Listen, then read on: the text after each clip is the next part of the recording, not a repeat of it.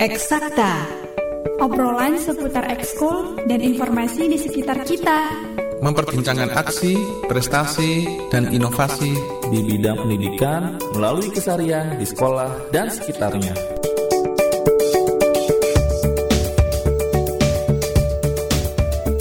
Assalamualaikum warahmatullahi wabarakatuh. Halo apa kabar? Sahabat edukasi Senang sekali di kesempatan hari ini Eksakta kembali mengudara dan buat janji dengan para guru di seluruh Indonesia. Ya, tapi sebelum memperkenalkan narasumber yang akan berkontribusi hari ini ya Menyampaikan praktik baik pembelajarannya Izinkan dulu saya untuk mengutip sebuah artikel Dikutip dari cnnindonesia.com 2020 Pembelajaran jarak jauh di era pandemi COVID-19 masih berlangsung hingga saat ini ya, Bapak Ibu Guru. Memasuki mungkin sekitar semester yang ketiga. Dan dari sisi akses, tantangan bagi pemerintah tentu masih persoalan PJJ yang dilaksanakan di wilayah dengan aksesibilitas, infrastruktur, dan literasi digital yang masih rendah. Menanggapi berbagai keluhan terkait kendala akses internet maupun aktivitas belajar yang memberatkan pendidik maupun peserta didik, Kemendikbud mengimbau untuk mewujudkan pendidikan bermakna yang tidak hanya fokus pada capaian aspek akademik atau kognitif, tetapi secara lebih luas lagi tentu ada juga ya karakter-karakter baik yang bisa terbentuk di sana. Dan secara lebih jelas aturan mengenai proses belajar dari rumah diatur dalam surat edaran Mendikbud nomor 4 tahun 2020 tentang pelaksanaan kebijakan pendidikan dalam masa darurat COVID-19 di mana pada poin 2 surat edaran tersebut menjelaskan bahwa proses pembelajaran dari rumah dilaksanakan dengan ketentuan pertama, dilaksanakan untuk memberikan pengalaman belajar yang bermakna bagi siswa tanpa terbebani tuntutan menuntaskan seluruh capaian kurikulum untuk kenaikan kelas maupun kelulusan. Yang kedua, difokuskan pada pendidikan kecakapan hidup antara lain mengenai pandemi COVID-19. Yang ketiga, Aktivitas dan tugas pembelajaran dapat bervariasi antar siswa sesuai minat dan kondisi masing-masing, termasuk mempertimbangkan kesenjangan akses atau fasilitas belajar dari rumah. Yang keempat, bukti atau produk aktivitas belajar dari rumah diberi umpan balik yang bersifat kualitatif dan berguna dari guru tanpa diharuskan memberi skor atau nilai kuantitatif. Nah, Dirjen PAUD Dikdasmen Kemendikbud menjelaskan bahwa guru tidak harus terpaku pada pembelajaran daring dan pemberian tugas. Guru diharapkan kreatif dan inovatif dalam mengeksplorasi kegiatan belajar yang menyenangkan, terutama karena keterbatasan teknologi dan kon koneksi internet. Seperti apakah kira-kira ya para guru ini menanggapi berbagai kebijakan yang lahir di era pandemi COVID-19 dengan segala penyederhanaan dan kemudahan dan kemerdekaan untuk belajar gitu ya yang diberikan keluasaan dari pemerintah. Nah, hari ini kita akan berbincang dengan para narasumber. Ada dari Duta Rumah Belajar, ada juga sahabat Rumah Belajar dan perwakilan guru sekolah ya, semuanya dari jenjang SMP. Ada Bu Astuti, ada Bu Kamila, ada Bu Ois Julaiha, ada Pak Yoyon.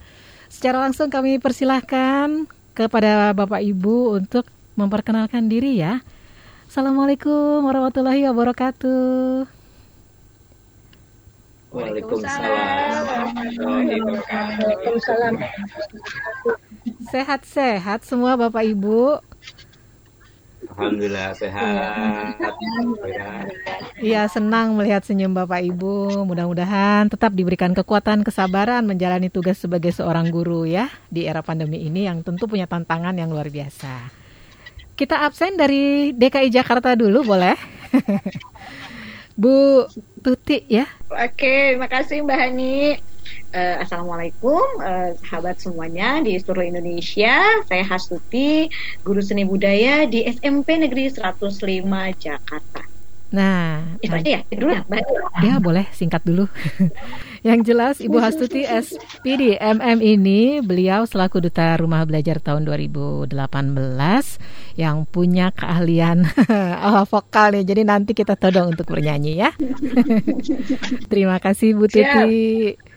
Yang berikutnya ada juga perwakilan Duta Rumah Belajar dari Sumatera Utara, Ibu Kamila. Silahkan Bu. Oke, terima kasih Bu Hani. Assalamualaikum warahmatullahi wabarakatuh. Saya Kamila Harahap, saya guru matematika di SMP Negeri 3 Pantai Labu, Kabupaten Gersang, Sumatera Utara. Saya rasa Ah. cukup sekian dulu. Terima kasih. Kalau Deli Serdang, Sumatera Utara, logatnya Melayu gitu ya, Bu? Ya, Melayu campur ada Batak juga. Kami ramai. Ramai. Ramai. Oke. Baik, terima kasih. Yang berikutnya, Bu Ois Julaiha. Silahkan Bu, ini perwakilan sahabat rumah belajar tahun 2019. Ya, terima kasih Ibu Hani. Assalamualaikum warahmatullahi wabarakatuh. Ada Waalaikumsalam. Bu Hastuti, Bu Kamila, Bu Yo- Pak Yoyon. Apa kabar semua? Juga sahabat suara Edu- edukasi. Saya Uis Julaiha dari SMP Negeri 47 Jakarta. Saya di sekolah mengajar guru sebagai guru BK. Itu saja dulu. Terima kasih. Wassalamualaikum warahmatullahi wabarakatuh. Waalaikumsalam warahmatullahi wabarakatuh. Tempat curhatnya anak-anak nih Bu ya. Guru-guru ikutan curhat nggak Bu? Ya, kadang-kadang. Kadang-kadang.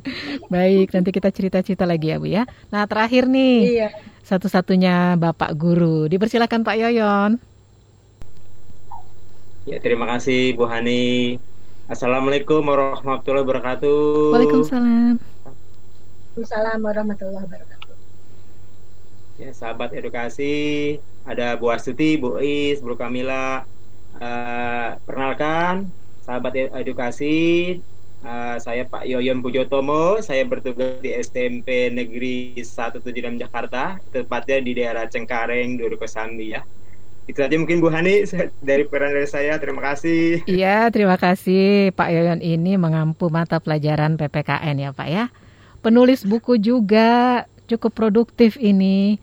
Dan selama pandemi sudah ada catatan di saya ini Bapak juga sering melaksanakan live Instagram ya Pak ya. Nanti diceritakan lebih lanjut. Ya, Iya.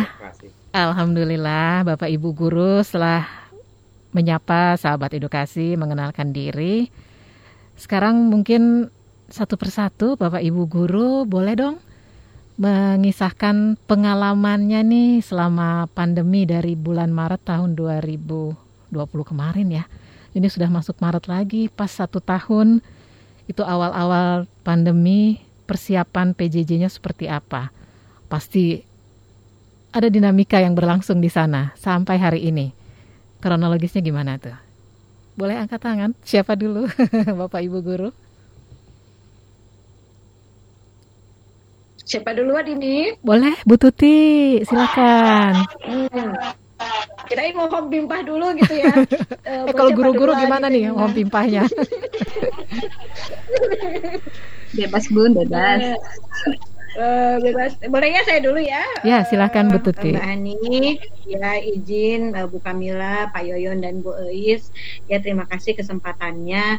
Kalau di Jakarta itu mulainya memang sama sih secara nasional ya 16 Maret 2020 itu kita memang BDR belajar dari rumah dan pembelajaran jarak jauh. Seru gitu ya di awal itu. Di awal tuh pastilah gitu ya tiba-tiba dari rumah gitu mengajarnya. Nah kalau di Jakarta itu sendiri eh, kami itu di hari Jumatnya di Dinas Provinsi DKI Jakarta Dinas Pendidikan maksudnya itu memang sudah menyiapkan. Jadi memang eh, dari Pak Gubernur itu kan memang sudah ada tanda-tanda kita akan belajar dari rumah. Jadi di hari Jumat itu kami memang dipanggil oleh Dinas Pendidikan Duta Rumah Belajar itu untuk mensosialisasikan eh, rumah belajar dan cara mendaftar di kelas maya di kelas maya nya rumah belajar learning management system dan oleh eh, rumah belajar. Jadi eh, kami ceritanya syuting ya, syuting untuk eh, bagaimana cara eh, masuk di kelas maya itu di hari Minggu. Di hari Minggunya kami syuting terus eh, jadi hari Senin eh, hari hari Minggu malamnya itu sudah di-share oleh eh, Dinas Pendidikan dalam hal ini eh, oleh Pusdatikom eh, Dinas Provinsi DKI Jakarta. Jadi sudah lebih siap eh, gitu ya. Nah, hanya memang ketika berjalannya waktu eh, untuk learning management system kita pakai eh, di DKI Jakarta kita tidak eh, mengharuskan satu eh, portal atau satu platform saja, tapi banyak plat- platform yang memang eh, diperbolehkan dan dipakai oleh eh, guru eh, siapa pun gitu. Nah, yang seru adalah ketika uh, ini harus harus pakai apa nih ya gitu ya. Ternyata memang karena dibebaskan kami boleh aja sih uh, pakai apa pun. Hanya berjalannya waktu anak-anak awalnya semangat gitu ya. Kaget dan semangat ya. Kaget bercampur semangat. Sebulan pertama mereka semangat. Sebulan kedua masuk ke bulan kedua e, bu ini beneran bu belajarnya daring terus gitu ya. Aduh, ya ya kalau belajar daring terus dan begini-begini aja kayaknya uh, juga uh, kurang uh, produktif dan kurang nyaman gitu ya untuk anak-anak. Apalagi untuk anak kelas 9 kalau di jenjang SMP itu kan sudah mau memasuki uh, ujian di bulan April itu kan mereka sudah ujian, sudah mulai uh, ada praktek, sudah ada ujian sekolah. Nah, itu yang serunya yang mereka tuh yang agak-agak kecewa sebetulnya. Kenapa sih uh, daring bolehlah sekali-sekali apa uh, ke sekolah gitu ya sampai nawar-nawar, tapi kan tetap nggak uh, boleh ya di DKI Jakarta pada waktu itu emang nggak boleh. Jadi ya seru aja. Uh, sementara sih gitu di perjalanan bulan Maret sampai bulan Juli ya. Nanti mungkin perjalanan bulan selanjutnya. Uh, nanti kita share bareng. Ya gitu Mbak Oke, okay, baik. Baru satu bulan udah mulai bosan ya kalau testimoni dari Bu Hastuti. Ternyata wah sampai satu tahun memanjang waktunya. Yang berikutnya boleh dilanjutkan. Bagaimana pengalamannya? Siapa? Boleh dinyalakan, diaktifkan mikrofonnya, Bapak Ibu yang sudah siap. Bu Kamila, silakan. Terima kasih. Uh, kalau pengalaman Mila sih mungkin tidak seberuntung Bu Bunda Astuti ya begitu luar luar biasa yang sudah persiapannya itu sudah matang sekali ya Mila rasa ya. Kalau kemarin itu posisi Mila itu uh, awal uh, di ditutupnya sekolah posisi saya itu masih diklat.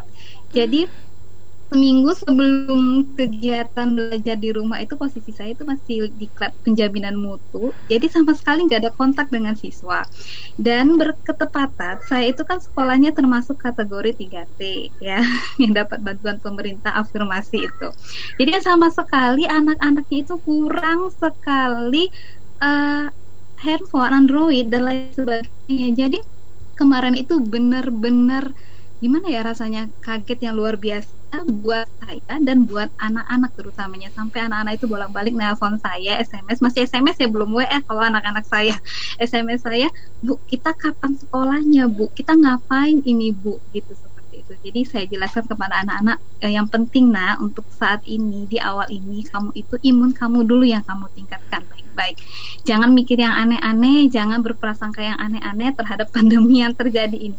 Jadi sebenarnya Mila itu kemarin itu lebih kepada uh, meningkatkan ini mereka ya kepercayaan diri mereka bahwa oh ya udah mudah-mudahan ini nggak akan lama gitu ya kan mudah-mudahan nanti di awal ajaran baru itu akan belajar seperti biasa seperti itu. Eh kemudian untuk langkah selanjutnya uh, kami dari sekolah mulai untuk mendatangkan mereka ke sekolah dengan memakai jadwal Bunda.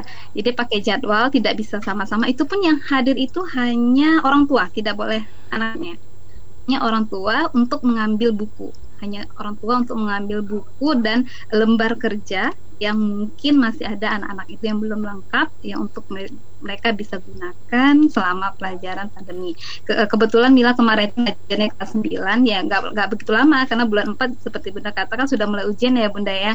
Jadi uh, yang mungkin terkendala itu anak-anak yang kelas 7, kelas 8 itu yang mereka itu yang sama sekali kaget luar biasa kenapa bisa seperti ini gitu. Tapi ya Mila juga memanfaatkan apa yang ada yang beberapa siswa itu juga yang walaupun mereka itu uh, keluarga menengah ke bawah tapi mereka rata-rata punya messenger saat itu.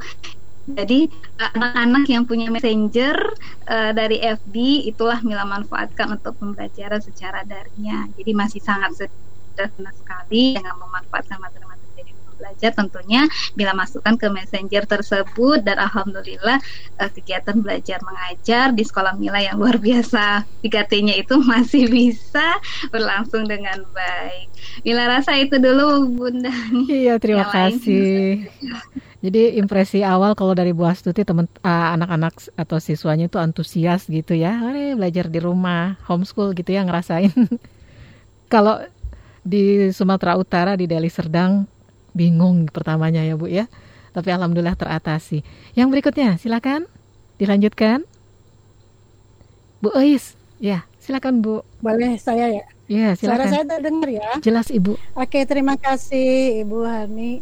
Jadi kalau saya tadi mungkin karena sama dengan Bu Hastuti, Empok Hastuti saya biasa panggil, uh, yang uh, dari Dinas Pendidikan itu sudah menyiapkan materi-materi. Uh, sebenarnya kita sudah dimudahkan ya dengan dengan materi-materi yang sudah disiapkan oleh Dinas Pendidikan seperti itu. Tapi memang pada kenyataannya di lapangan uh, uh, masih terbentur juga dengan kondisi anak-anak di mana anak-anak itu uh, walaupun Jakarta tapi yang punya uh, Android uh, banyak atau kalaupun punya harus berbagi dengan adiknya bahkan ada yang berbagi dengan orang tuanya nunggu orang tuanya pulang.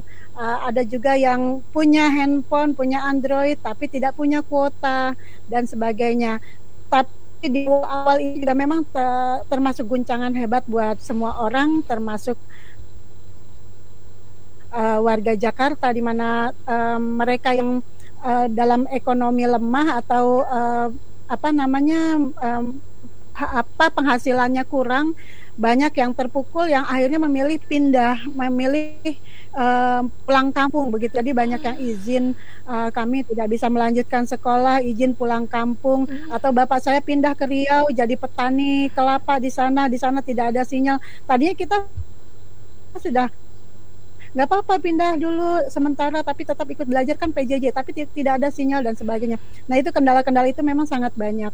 Uh, sementara kalau saya pribadi sebagai guru BK Eh, materi-materi yang disampaikan ya uh, berkesempatan itu memberikan dorongan-dorongan uh, bagaimana um, anak-anak menghadapi uh, kondisi COVID seperti sekarang ini. Yang pertama yang paling uh, saya awali berikan pada mereka adalah bagaimana mereka mendapatkan hikmah dari, dari adanya COVID. Jadi hikmah terhadap adanya corona bagaimana mereka melihat memandang segala sesuatunya dari sisi positifnya, mengambil uh, hikmahnya sehingga mereka bisa uh, melakukan uh, aktivitas yang produktif walaupun tidak di sekolah begitu.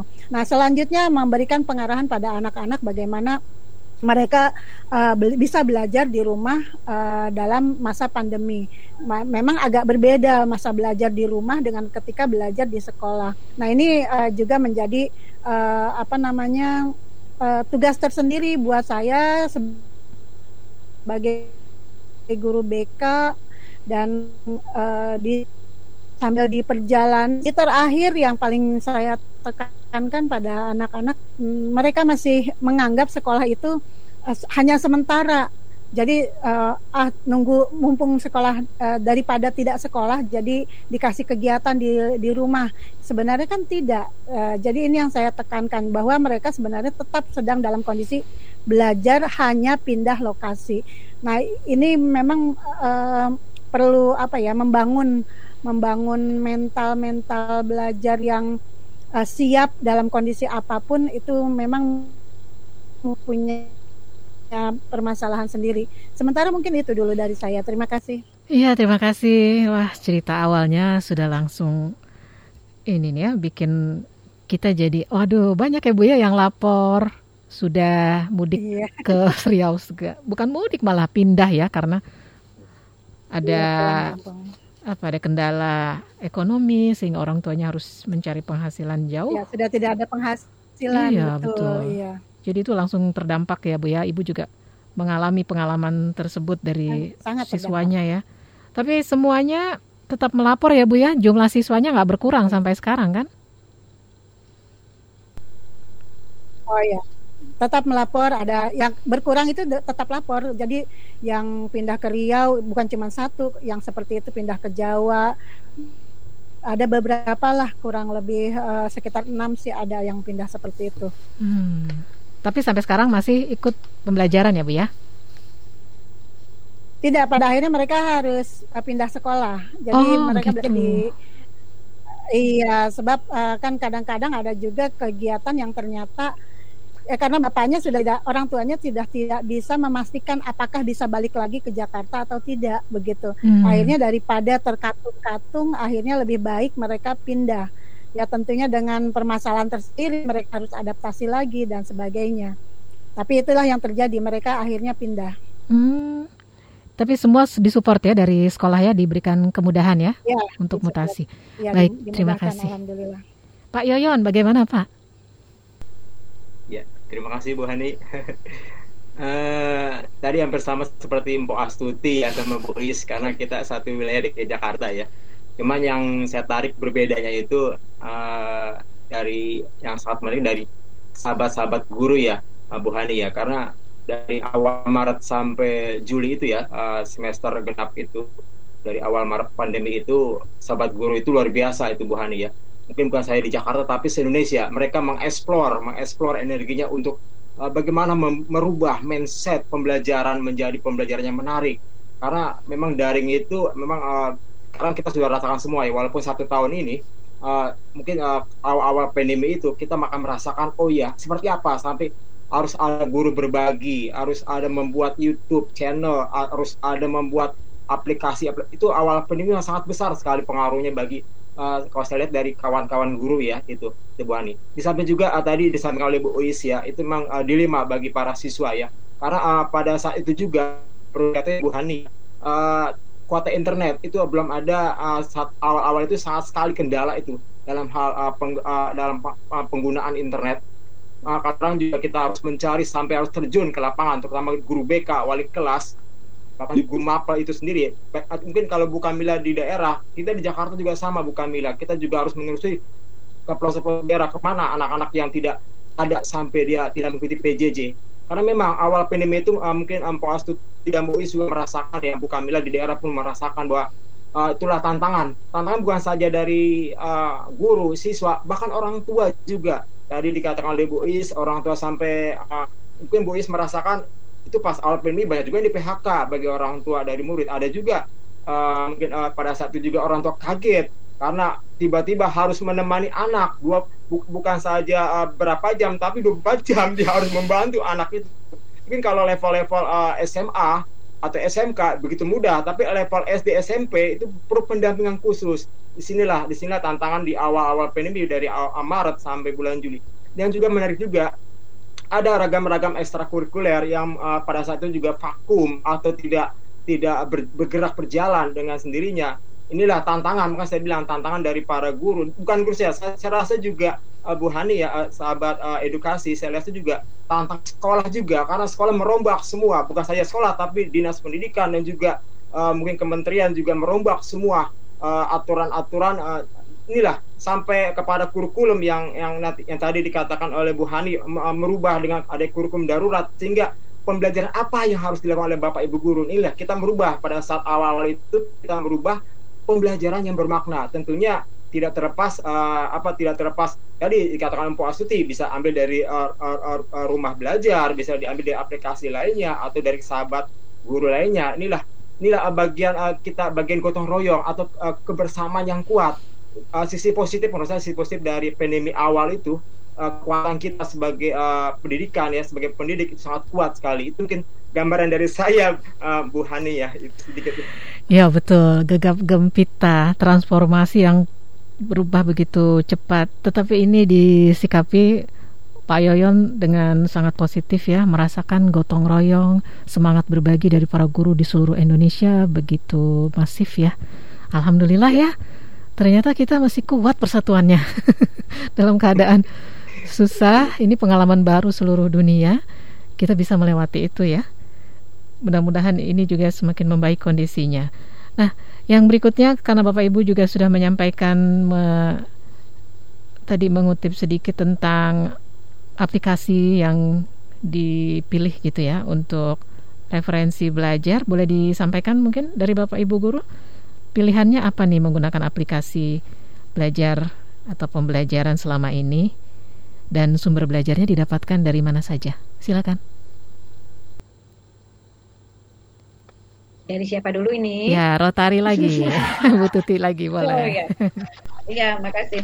Tapi Mbak Ani eh, sebelum ke menjawab pertanyaan Mbak Ani ini ada ada yang lucu sebetulnya di di di periode di periode awal, di periode awal. Saya mau cerita sedikit ini. Kayaknya agak terlewat tapi menurut saya jadi kan eh, di awal-awal itu kan eh, si anak-anak itu harus eh, menyerahkan tugas dan berfoto gitu kan. Kalau saya nih, kalau saya di pembelajaran saya. Jadi eh, anak-anak itu kan nggak boleh kumpul kan? Kenapa kenapa kita tidak bersekolah kan nggak boleh kumpul? Tapi si anak-anak itu serunya adalah mereka membohongi saya dalam tanda kutip ya. Mereka tuh ternyata berkumpul di satu rumah yang wifi-nya kuat, terus mereka tuh foto bareng, terus mereka tuh share-nya ke saya lagi gitu. Miss, kami lagi ada di rumah si ini loh gitu. Dan mereka dengan bangganya nge-share foto itu ke saya dan ke grup uh, wali murid. Jadi yang ada kan saya mau antara mau marah sama mau ketawa gitu ya ini nggak boleh tapi kenapa mereka kumpul-kumpul gitu? Tapi buat mereka tuh uh, dan buat mereka itu tuh nggak nggak salah gitu. Nah itu mungkin yang di awal-awal kita juga perlu tekankan gitu. Nah kalian tetap harus di rumah gitu. Gitu sih. Nah ke pertanyaan Mbak Hani nih aplikasi yang digunakan. Kalau saya uh, kalau saya sih memang uh, combine ya Mbak Hani ya. Uh, saya di biasanya saya per KD saya baginya per KD. Jadi kalau misalnya di bulan Maret eh, tahun 2020 eh, di KD yang eh, 3343 misalnya saya pakai eh, rumah belajar pakai kelas maya. Kemudian di KD berikutnya di KD 3444 saya pakai eh, Google Classroom gitu sih. Tapi kalau saya eh, ke di aplikasi itu saya hanya dua aja, tapi ada tapinya lagi nih Mbak Hani pas di bulan Maret April itu kan masih lancar ya kuota anak-anak terus orang tua masih bisa mengusahakan. Begitu Mei Juni begitu Mei Juni itu turun. Jadi akhirnya Miss pakai Google eh pakai Google pakai WA grup aja ya saya pakai WA aja. Jadi di bulan Mei Juni itu saya memang uh, sepertinya mur murni menggunakan uh, eh, WA uh, eh, grup kelas juga nggak pakai Google Meet. Kalau di awal-awal kan semangat ya, pakai aplikasi apa aja saya kasih ke anak-anak gitu. Pakai kahwat, ayo gitu ya latihan, pakai kuisis, pakai segala macam gitu. Tapi begitu keadaannya ternyata uh, makin hari makin agak kurang membaik. Uh, tadi seperti yang Bu Ais juga sampaikan ya keadaan ekonomi uh, keluarga yang memang berkurang akhirnya saya memakai WA grup kelas itu di bulan uh, Mei dan Juni. Begitu Mbak Hani. Wah, seru ya Bu ya. Jadi paradigma awal ini belum tertanam di benak anak-anak tentang pandemi. Jadi bahwa harus ada social distancing segala macam. Pada waktu itu mungkin masih belum semasif itu gitu ya informasinya ya. Jadi anak-anak ini kayak main bersama gitu, belajar bersama. Ya tapi ngomong-ngomong, iya, iya mereka pikir kayak belajar bersama. Iya, tapi ngomong-ngomong anak uh, didik bapak ibu semua juga rekan-rekan sejawat, guru semua sampai hari ini kabar sehat-sehat ya bapak ibu ya. Iya. Sehat, Alhamdulillah sehat. Tapi uh, ada juga memang uh, ada juga yang uh, terkena ya. Kalau di, di guru di tempat saya, tempat saya mengajar uh, aman. Namun ada beberapa nanda yang keluarganya itu terkena satu keluarga. Jadi uh, ada dua keluarga di uh, di murid saya, Mbak Hani. Dari 750-an siswa ya. Iya. Tapi alhamdulillah akhirnya membaik, Bu ya. Iya, membaik. Akhirnya membaik dan sembuh ya. Iya. Kalau Bapak Ibu guru yang lain di sekolah masing-masing bagaimana? Sehat-sehat semua? Bu Kamila? Alhamdulillah sehat. Ah. Sehat. Alhamdulillah ya. Uh, apalagi kalau anak-anaknya itu ya sangat bersemangat sekali, bersemangat dalam arti ya bekerja juga. Jadi selain belajar, mereka juga bersemangat bekerjanya. Apalagi kalau kami kan daerah pesisir ya rata yang orang tuanya itu bekerja sebagai nelayan dan ada juga yang uh, sebagai pedagang gitu ya. Jadi kalau pada siang hari itu uh, mereka itu kadang izin gitu SMS gitu Bu, saya belum bisa mengikuti pembelajaran Bu Kamila. Saya kerja dulu bantu orang tua gitu. Jadi kalau anak-anak yang bekerja siang dan bahkan handphonenya itu uh, bisa dikategorikan uh, kongsian lah ya. Kalau kami bilang kalau orang semua itu kongsian dengan orang tuanya. Jadi uh, siang itu ya seperti itu. Belum ada pembelajaran sama sekali dari mereka. Bahkan jam 10 malam. Jam 10 malam itu baru mereka itu SMS Bu Kamila ini tugas saya baru bisa dikerjakan karena kalau siang handphone dipakai orang tua saya juga siang kerja.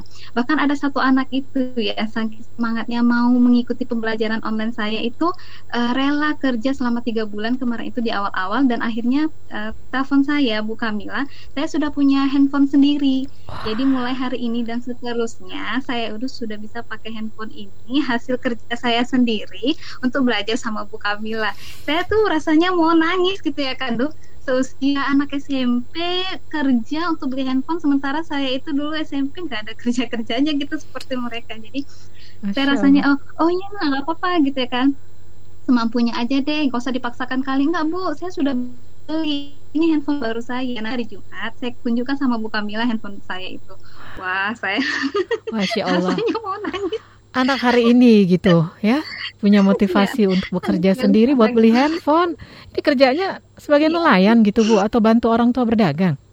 Eh, yang kalau yang ini dia kerja door semir gitu. Apa itu Bu? Door semir bersih bersihkan eh, sepeda motor gitu kalau apa nyuci nyuci ya nyuci sepeda Oh. motor gitu bengkel bengkel gitu ah seperti itu anak itu. Anak laki-laki Jadi berarti. dia laki Wah, begitu. salam buat Ananda ya Bu ya. Keren mudah-mudahan Iya. semangat juangnya ini ini bisa sudah kelas ditularkan. 9 dia sudah mau lulus juga kan kemarin itu masih kelas 8 ini sudah kelas Wah, punya daya juang yang bagus ya. Siapa namanya Bu kalau boleh disebut? si Lois dia Halo, Louis, kamu gagah sekali ya, keren. Iya. ya, yang berikutnya siapa? Bu Ais ya? Boleh Bu Ais, silahkan. Ya, boleh. Puter-puter. Jadi kalau eh, tadi ditanya mama menggunakan apa, memang kita juga nggak bisa eh, memastikan satu satu model pembelajaran ya karena eh, sejak awal pandemi itu kita sudah mencoba eh, apakah dari sekolahmu yang dari eh, dari apa depan da- dari dinas pendidikan atau dengan rumah belajar atau eh, kita pakai YouTube atau juga eh, pakai tadi yang seperti eh, Mbak Hasuti katakan pakai quizzes, pakai Kahoot. Eh, itu memang sempat dicoba juga teman. Memang anak-anak itu mereka banyak yang akhirnya bosan ya bosan dengan model-model seperti itu. Dan kita sendiri sudah mencoba dengan berbagai cara. Kalau pakai LMS eh, apakah pakai eh, Google Classroom atau eh, kalau di Jakarta itu kan ada si apa eh, simpatika atau apa gitu ya eh, LMS-nya tapi dilaksanakan sepenuhnya. Tadi kembali lagi anak-anak itu punya masalah dengan kuota. Ada istilah anak bilang bu, cuman punya paket goceng. Apa itu paket goceng? Cuman bisa buat uh, medsosan doang bu. Jadi kalau WA ya bisanya pakai WA aja. Ketika kita minta masuk Google Classroom itu mereka tidak bisa kuotanya tidak memenuhi. Itu tidak tidak sebelum sebelum sampai tadi kebetulan tadi pagi saya ada jam jam masuk kelas uh, saya gunakan Google Meet. Itu yang yang masuk cuma beberapa orang. Beberapa orang pun mengatakan kenapa kameranya nggak diaktifkan? Aktifkan. Oh nggak bisa bu. Sinyalnya susah bu. Ini kuotanya kurang dan sebagainya. Jadi tetap masih bermasalah untuk untuk masalah uh, apa namanya akun uh, menggunakan uh, Google Meet atau se sejenisnya. Yang sejenisnya ini kan sebenarnya bukan uh, misalnya Zoom. Uh, dulu awal-awal kita uh, saya sih mengenalnya dari pertama Webex misalnya. Tapi kan kembali lagi handphone anak sendiri ada yang masih jadul, masih jadul. Untuk Google Classroom banyak yang uh, saya kebetulan jadi admin untuk Google Classroom uh, tahun ini uh, semester ini tuh sekolah diusa, dicoba diuji coba menggunakan Google Classroom satu pintu. Artinya sekolah uh, semua dikelola oleh sekolah menggunakan Google Classroom dari kelas 7 sampai kelas 9 kemudian menggunakan akun belajar.id Uh, tapi sampai hari ini sampai tadi pagi pun bu saya nggak bisa masuk. Ya harus sinkronisasi Android dan sebagainya. Itu luar biasa. Uh, uh, apa pembelajaran menjadi Uh, tidak berjalan uh, ya karena masalah-masalah teknis seperti itu gitu. Itu yang sekarang dialami. Oh, seperti itu ya bu ya. Jadi berhubung banyak yang tidak bisa absen tidak bisa presensi maksudnya ya pembelajarannya jadi terkendala ya bu ya oleh persoalan teknis tadi ya. Ya untuk solusinya nanti dibahas yang berikutnya Pak Yoyon. Silakan Pak Yoyon. Ya terima kasih Bu Hani. Mungkin saya berbeda sama Bu Eis ya. Mungkin sedikit sama sama Bu Empo Astuti sedikit sama kali Bu Hani. Uh, jadi kalau saya biasa pakai awalnya awal pandemi itu saya pakai WA sama seperti Empo Astuti pakai WA terus juga pernah juga pakai Line. Uh, terus juga pakai jadi tergantung dengan KD-nya Bu Hani. KD kita seperti apa. Jadi awal-awal pertemuan pertemuan pertama itu biasa kita memberikan lewat YouTube atau lewat uh, penjelasan lewat WA. Jadi untuk pembukaan dulu itu WKD-nya. Terus pertengahan, nah saya mulai tuh saya buat supaya mereka tidak jenuh. Tadi mungkin kata Bu Ais sedikit uh, menggunakan apa uh, menggunakan uh, Zoom atau uh, Google Meet itu juga tidak karena paket kota internet juga terat itu awal pandemi. Jadi saya tidak terlalu sering juga kalau mungkin ingin pertemuan karena memang kalau pertemuan lewat uh, Zoom atau Meet itu uh, sepertinya tidak ini ya untuk materi juga tidak maksimal karena kita tapi ada sentuhan menurut saya ada sentuhan. Karena uh, kita saling uh, walaupun uh, daring atau ini kelihatan mereka juga oh ya pak kangen pak. Nah rasa kangennya walaupun sedikit materi kita masuk itu itu sekilas yang saya dapatkan dari kalau kita tatap muka secara daring lewat Zoom atau lewat uh, lewat Google Meet. Uh, memang uh, saya coba juga dalam pengiriman tugas uh, baik itu dari aplikasi lainnya uh, saya juga membuat teka-teki silang supaya tidak jenuh itu pas uh, pertengahan pertengahan uh, pertemuan pada pokok bahasan. Teka-teki silang online terus juga lewat acak kata juga saya buat aplikasi acak kata lewat aplikasi ada beberapa aplikasi tidak kayak uh, uh, awards awards uh, awards generator ataupun uh, dengan aplikasi aplikasi live worksheet dan sebagainya. Karena uh, apa ya karena memang uh, intinya anak-anak itu supaya tidak jenuh tidak tidak apa tidak bosan terhadap pembelajaran. Uh, ini awal awal awal semangat awal pandemi. Nah lambat laun nah ini karena memang uh, uh, sekarang sekarang ini paket internet juga uh, uh, kondisi orang tua juga uh, kita pamit juga cukup berat dan juga anak-anak juga semakin jenuh. Maka saya untuk menambah imun mereka, saya berusaha untuk mendekati seperti apa itu Bu Ani, seperti apa mereka maunya. Ternyata mereka suka dengan uh, medsos, suka status. Nah, saya buat Twibbon itu saya coba mencoba Twibbon. Jadi mem, uh, uh, mencocokkan mencocokkan materi kepada supaya mereka oh ya memasang foto mereka, men-share, mempublis sangat suka mereka sekali itu Bu Hani. Selain juga terakhir saya pakai Instagram. Rata-rata uh, saya yakin anak milenial ya di mana pun bukan di Jakarta tapi di Indonesia ya mereka sangat suka tuh Instagram mereka pasti punya kita uh, sahabat guru juga saya yakin kalah dengan anak milenial generasi milenial uh, generasi uh, dari SD SMP SMA mereka luar biasa uh, kalau, kalau saya rasa kalau misalnya uh, masalah kota Instagram itu lebih lebih apa uh, tidak terlalu berat daripada Zoom atau uh, uh, uh, Google Meet ya menurut saya kecuali kalau pada saat pertemuan langsung memang uh, Instagram itu kalau menurut saya bisa dia ter, tidak terbatas, tidak terbatas pada berapa jumlah yang masuk. Karena saya pernah coba uh, Januari kemarin Instagram karena saya tidak saya tidak pakai Zoom Meet atau Google Meet lagi, tapi saya pakai Instagram.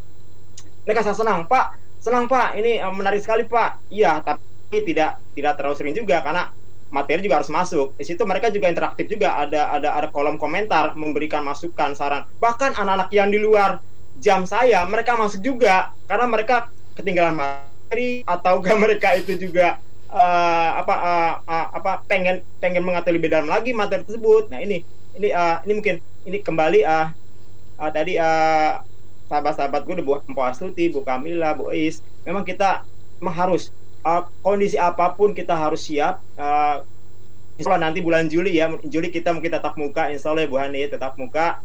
Inilah Amin. kesempatan kita uh, sudah saja uh, apa ke depannya tidak saja daring ini uh, tidak apa aplikasi yang kita gunakan tidak hilang gitu saja. Yang terakhir juga saya lebih suka pakai psikologi untuk pengumpulan. Uh, tadi Bu Is sangat sulit kan. Kalau di psikologi, aplikasi psikologi sangat mudah. Apalagi nanti kita pas saat pembuatan soal AKM Bu Hani, AKM yang digunakan oleh kementerian. Karena AKM itu kan ada uh, uh, uh, pilihan ganda dengan uh, dengan uh, pilihan yang yang apa yang uh, cukup uh, cukup uh, ini ya ada bermacam ada juga menjodohkan. Nah di sini di aplikasi itu bukan saya promosi ya. Karena aplikasi psikologi itu kalau saya lihat saya bandingkan dengan aplikasi yang saya coba, dia sangat lengkap di psikologi itu. Dia sangat mudah untuk penerapan uh, ke depannya. Mungkin kalau AKM itu dicoba kita uji coba di kelas 7 karena di kelas 8 juga sekarang tidak bisa di kelas 7. Uh, di kelas 7 itu nanti mereka akan akan merasakan seperti apa soal AKM, menjodohkan ya, atau juga uh, uh, uh, pilihan ganda yang uh, yang yang uh, tidak tidak satu pilihan dan juga uh, apa isian singkat itu bisa semua itu saya sekarang saya lagi mencoba ke depan uh, untuk uh, untuk uh, apa penggunaan soal AKM agar mereka intinya kesiapan mereka karena memang kita tidak tahu semoga saya bulan Juli sudah siap tatap muka tidak ada kendala mundur lagi dan kita aplikasi yang kita gunakan juga tetap berjalan kita gunakan gitu Itu saja mungkin Bu Hani dari saya. Terima kasih. Seru. Ini gurunya responsif banget. Pokoknya jangan sampai ada siswanya yang absen gitu. Diikat terus dengan berbagai inovasi ya.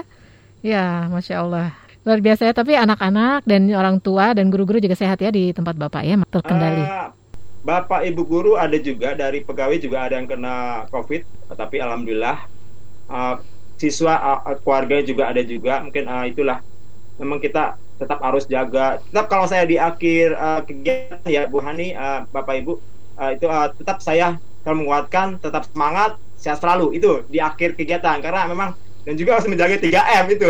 saya harus menguatkan seperti itu. Baik itu lewat WA, lewat aplikasi apa pun seperti itu.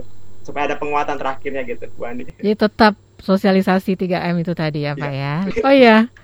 Kalau tadi soal materi kan sudah disampaikan juga beberapa ya banyak juga yang dari mungkin YouTube. Dan kalau untuk materi buku itu di Jakarta juga orang tuanya mengambil buku dari sekolah kah atau bagaimana atau semua materi disampaikan melalui presentasi guru? Atau bagaimana? Di awal pembelajaran, di awal pembelajaran dikasih semua. Hmm. Semester awal jadi semua uh, orang tua dipanggil bergantian untuk mengambil buku paket buku paket semuanya dapat ya Bapak Ibu guru iya. ya. Baik Bapak Ibu guru. Wah, ini segmen pertama saja sudah berapa menit ini? Kita hampir 50 menit kurang ya. Tapi ini sebelum kita break sebaiknya kita lanjutkan dulu. Mas Syarif mohon bergabung kembali. Iya, yang berikutnya mungkin sedikit banyak tentang penerapan kurikulum darurat di sekolah yang Bapak Ibu guru kerjakan itu berjalan seperti apa? Ada kebijakan apa nih terkait hal tersebut? Siapakah yang memulai Bu Astuti? ya. saya. Ya. Ya, makasih uh, Mbak Hani.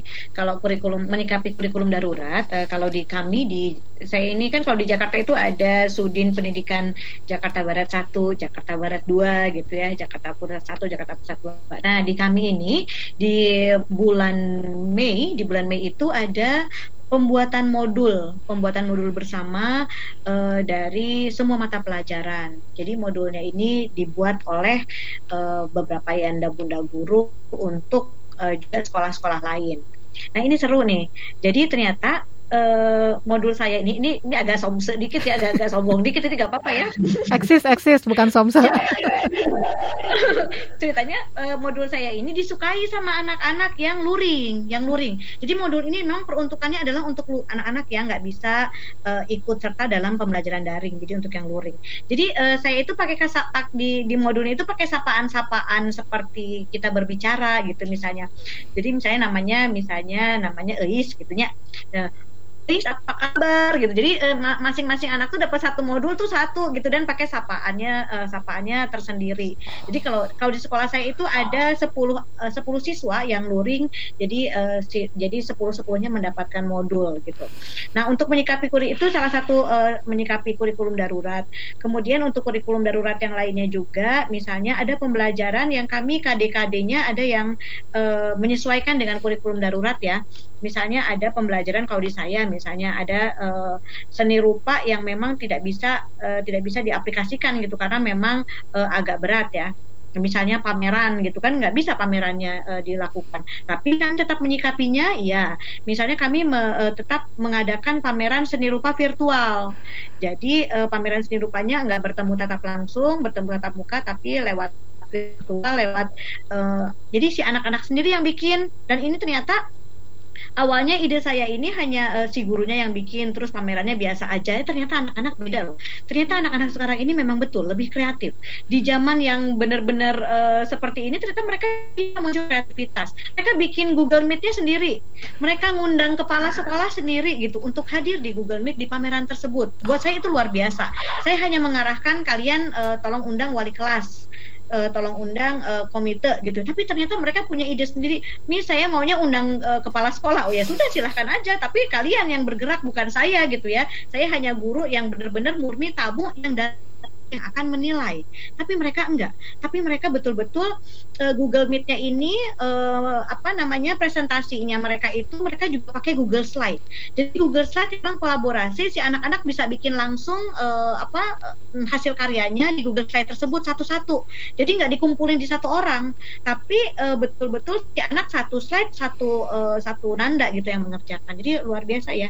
Jadi uh, kita bisa kok menyikapi dengan uh, kurikulum darurat ini ya dengan dengan ide-ide kreatif dan juga bisa menggali uh, kreativitas atau ide-ide dari anak-anak uh, gitu. Nggak hanya dari kita aja. Kadang-kadang kita mungkin uh, bisa ide sesaat gitu ya tapi anak-anak bisa jadi mungkin uh, lebih ini ya bisa lebih mengeksplor. Dan saya juga setuju tadi dengan Pak Yoyon uh, Pak Yoyon menggunakan Instagram ya uh, untuk uh, interaksi dengan para nanda. Betul. Saya pernah ini ya uh, tapi saya cuma satu kali sih pakai Instagram gitu ya. Saya saya pakai carousel yang 10 slide. Itu ternyata benar anak-anak suka anak-anak suka ketika berinteraksi dengan Instagram. Tapi ada tapinya nih Pak Yoyon kalau di tempat saya. Jadi mereka betul suka dan mereka uh, mereka uh, antusias. Tapi ketika diminta uh, apa namanya uh, kasih komentar di di di uh, di Instagram yang mereka masih malu-malu karena karena komentar di Instagram saya itu banyak guru-guru lain, banyak teman-teman saya yang lain yang bukan temannya mereka. Sehingga mereka nggak mau ngasih komentar di situ. Mereka maunya di di grup kelas aja gitu ngasih komentarnya gitu. Tapi karena saya ada ini ada hadiah giveaway jadi saya ngasih giveaway yang uh, videonya terbaik gitu. Padahal, padahal padahal murah meriah gitu ya. Dan yang terbaik dapat dua puluh dua puluh lima ribu gitu. Yang juara satu yang juara dua dua puluh ribu yang ketiga lima belas ribu kuota gitu. Tapi luar biasa antusiasnya. Gitu si anak-anak ini uh, luar biasa memang mereka. Itu saja mbak Hani. Wah seru seru banget. Alhamdulillah ya. Jadi banyaklah ide-ide yang lahir dan anak-anak mudah sekali ya Bu ya untuk beradaptasi menggunakan aplikasi yang berbasis IT ini ya Bu ya. Disenggol sedikit mereka jalan ya. sendiri gitu ya. Iya, kalau untuk Instagram Live yang dilakukan Pak Yoyon dan juga Bu Astuti itu durasinya rata-rata berapa lama?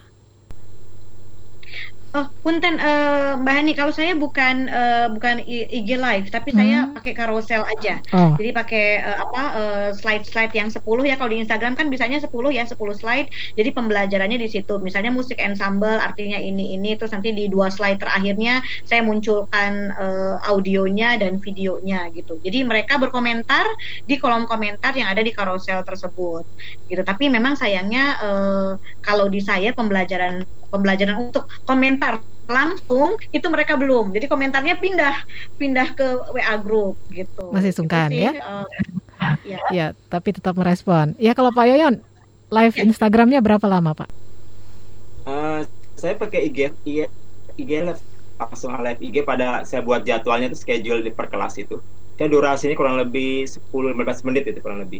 10-15 menit. menitan 15 menit ya itu tapi uh, hasilnya itu tidak uh, selain komentar sedikit misalnya saya pancing misalnya uh, sebutkan uh, bagaimana arti kebinekaan pancing berikan komentar kamu. Sembari itu saya ajak dua tiga siswa saya masuk untuk live juga.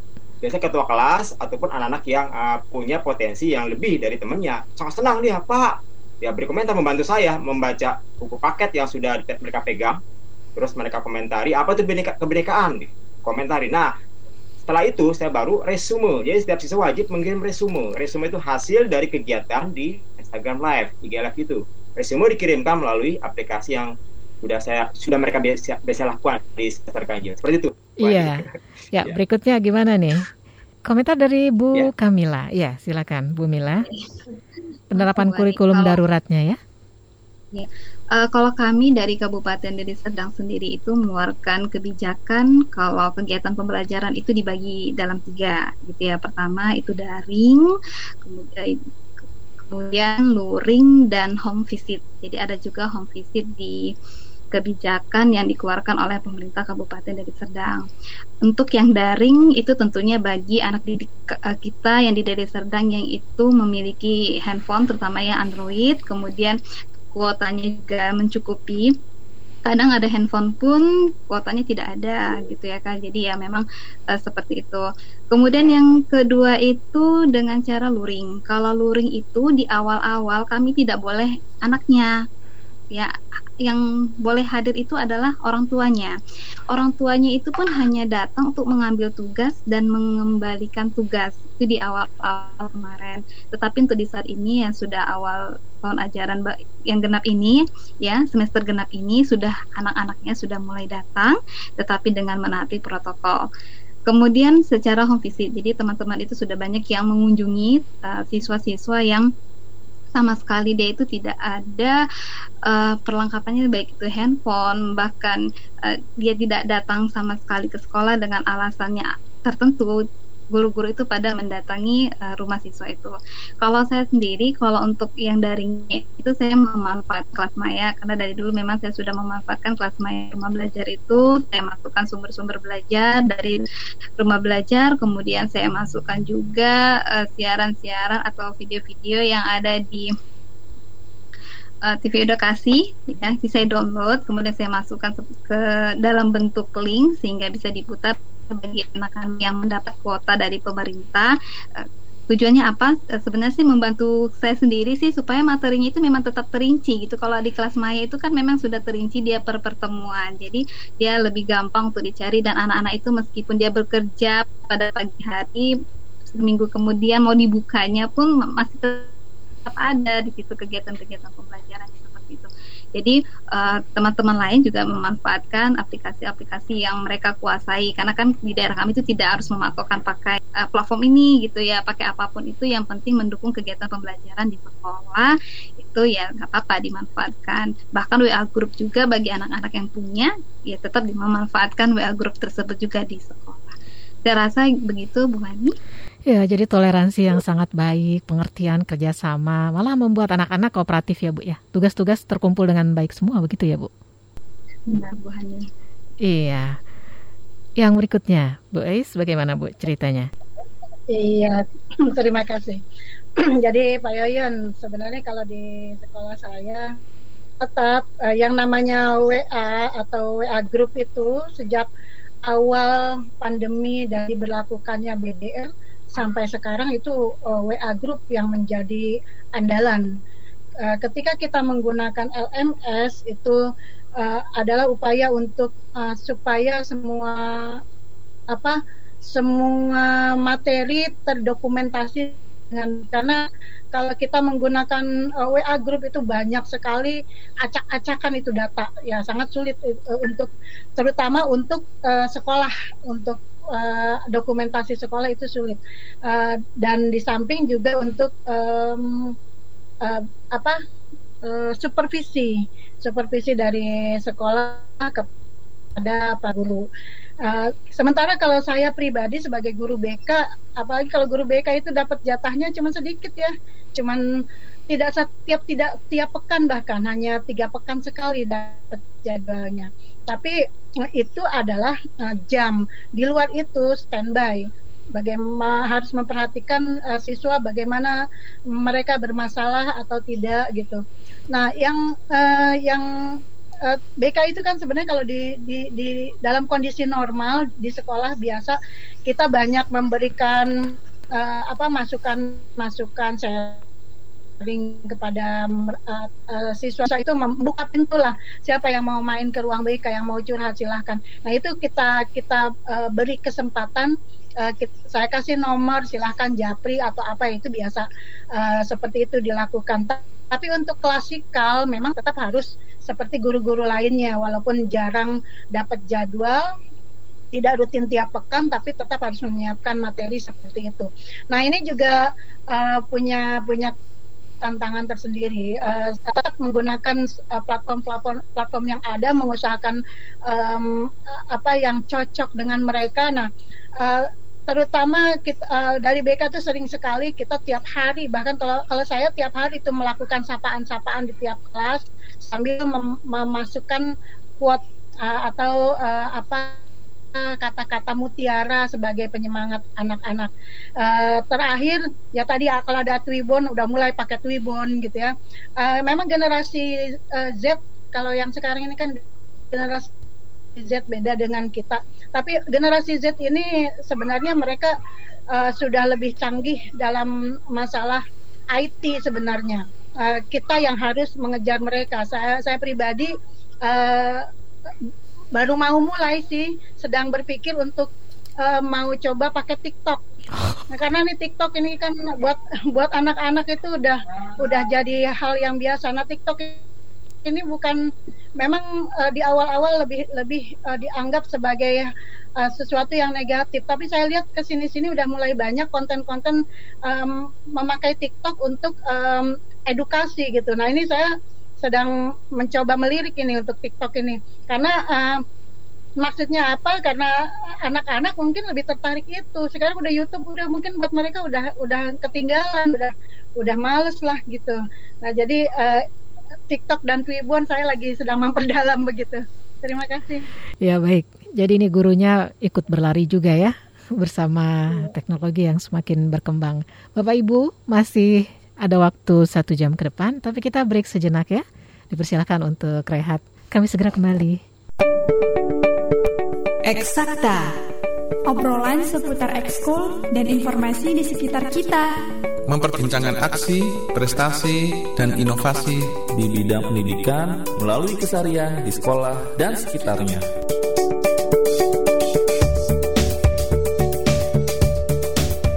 Dari Graha Media Pusdatin 1440 AM Suara Edukasi yang akrab dan mencerdaskan. Bisa didengarkan melalui streaming online dengan alamat suaraedukasi.kemdikbud.go.id Kami juga sedang live Instagram di suara titik edukasi. Jadi Bapak Ibu Guru yang belum follow boleh ya. Mampir-mampir ke Instagram Suara Edukasi. Dan yang berikutnya saya ingin menyampaikan kalau Kemendikbud sejak awal sudah berbagi berbagai tips belajar jarak jauh yang mudah-mudahan ini ampuh gitu ya bisa dipakai resepnya.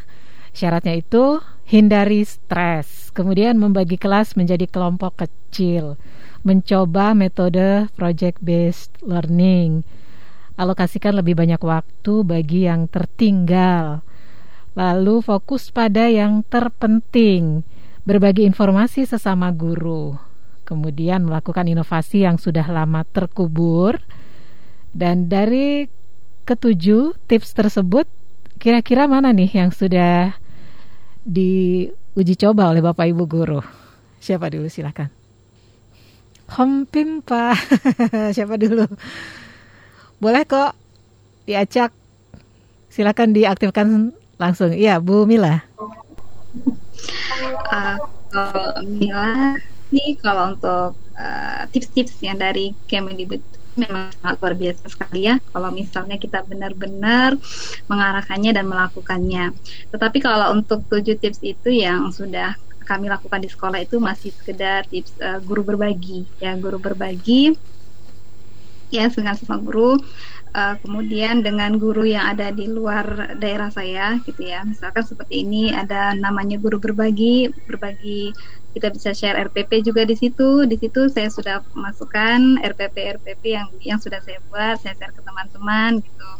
Kemudian ada kegiatan pelatihan ya pelatihan yang dilakukan oleh Kemendikbud itu baik dari segi AKM dan kemarin itu sesi pandemi ya, ada pembelajaran sesi pandemi ya. Kemudian ada seri AKM yang barusan ini masih launching sampai sekarang ini mungkin angkatan kelima mungkin ya sudah jadi ada juga pengimbasannya. Pengimbasannya itu baik itu melalui kita buat buat uh, video-videonya, kemudian kita share ke guru, kita ajak uh, teman-teman guru itu untuk uh, mengikuti uh, kegiatan AKM tersebut. Jadi saya rasa untuk di daerah kami itu masih sangat sederhana ya, Bu Ani masih sekedar uh, berbagi, kemudian uh, melakukan hal-hal yang seperti saya sebutkan tadi sebelumnya. Seperti itu Bu Hani. Ya, poin yang pertama untuk menghindari stres. Nah, testimoninya gimana Bu Mila?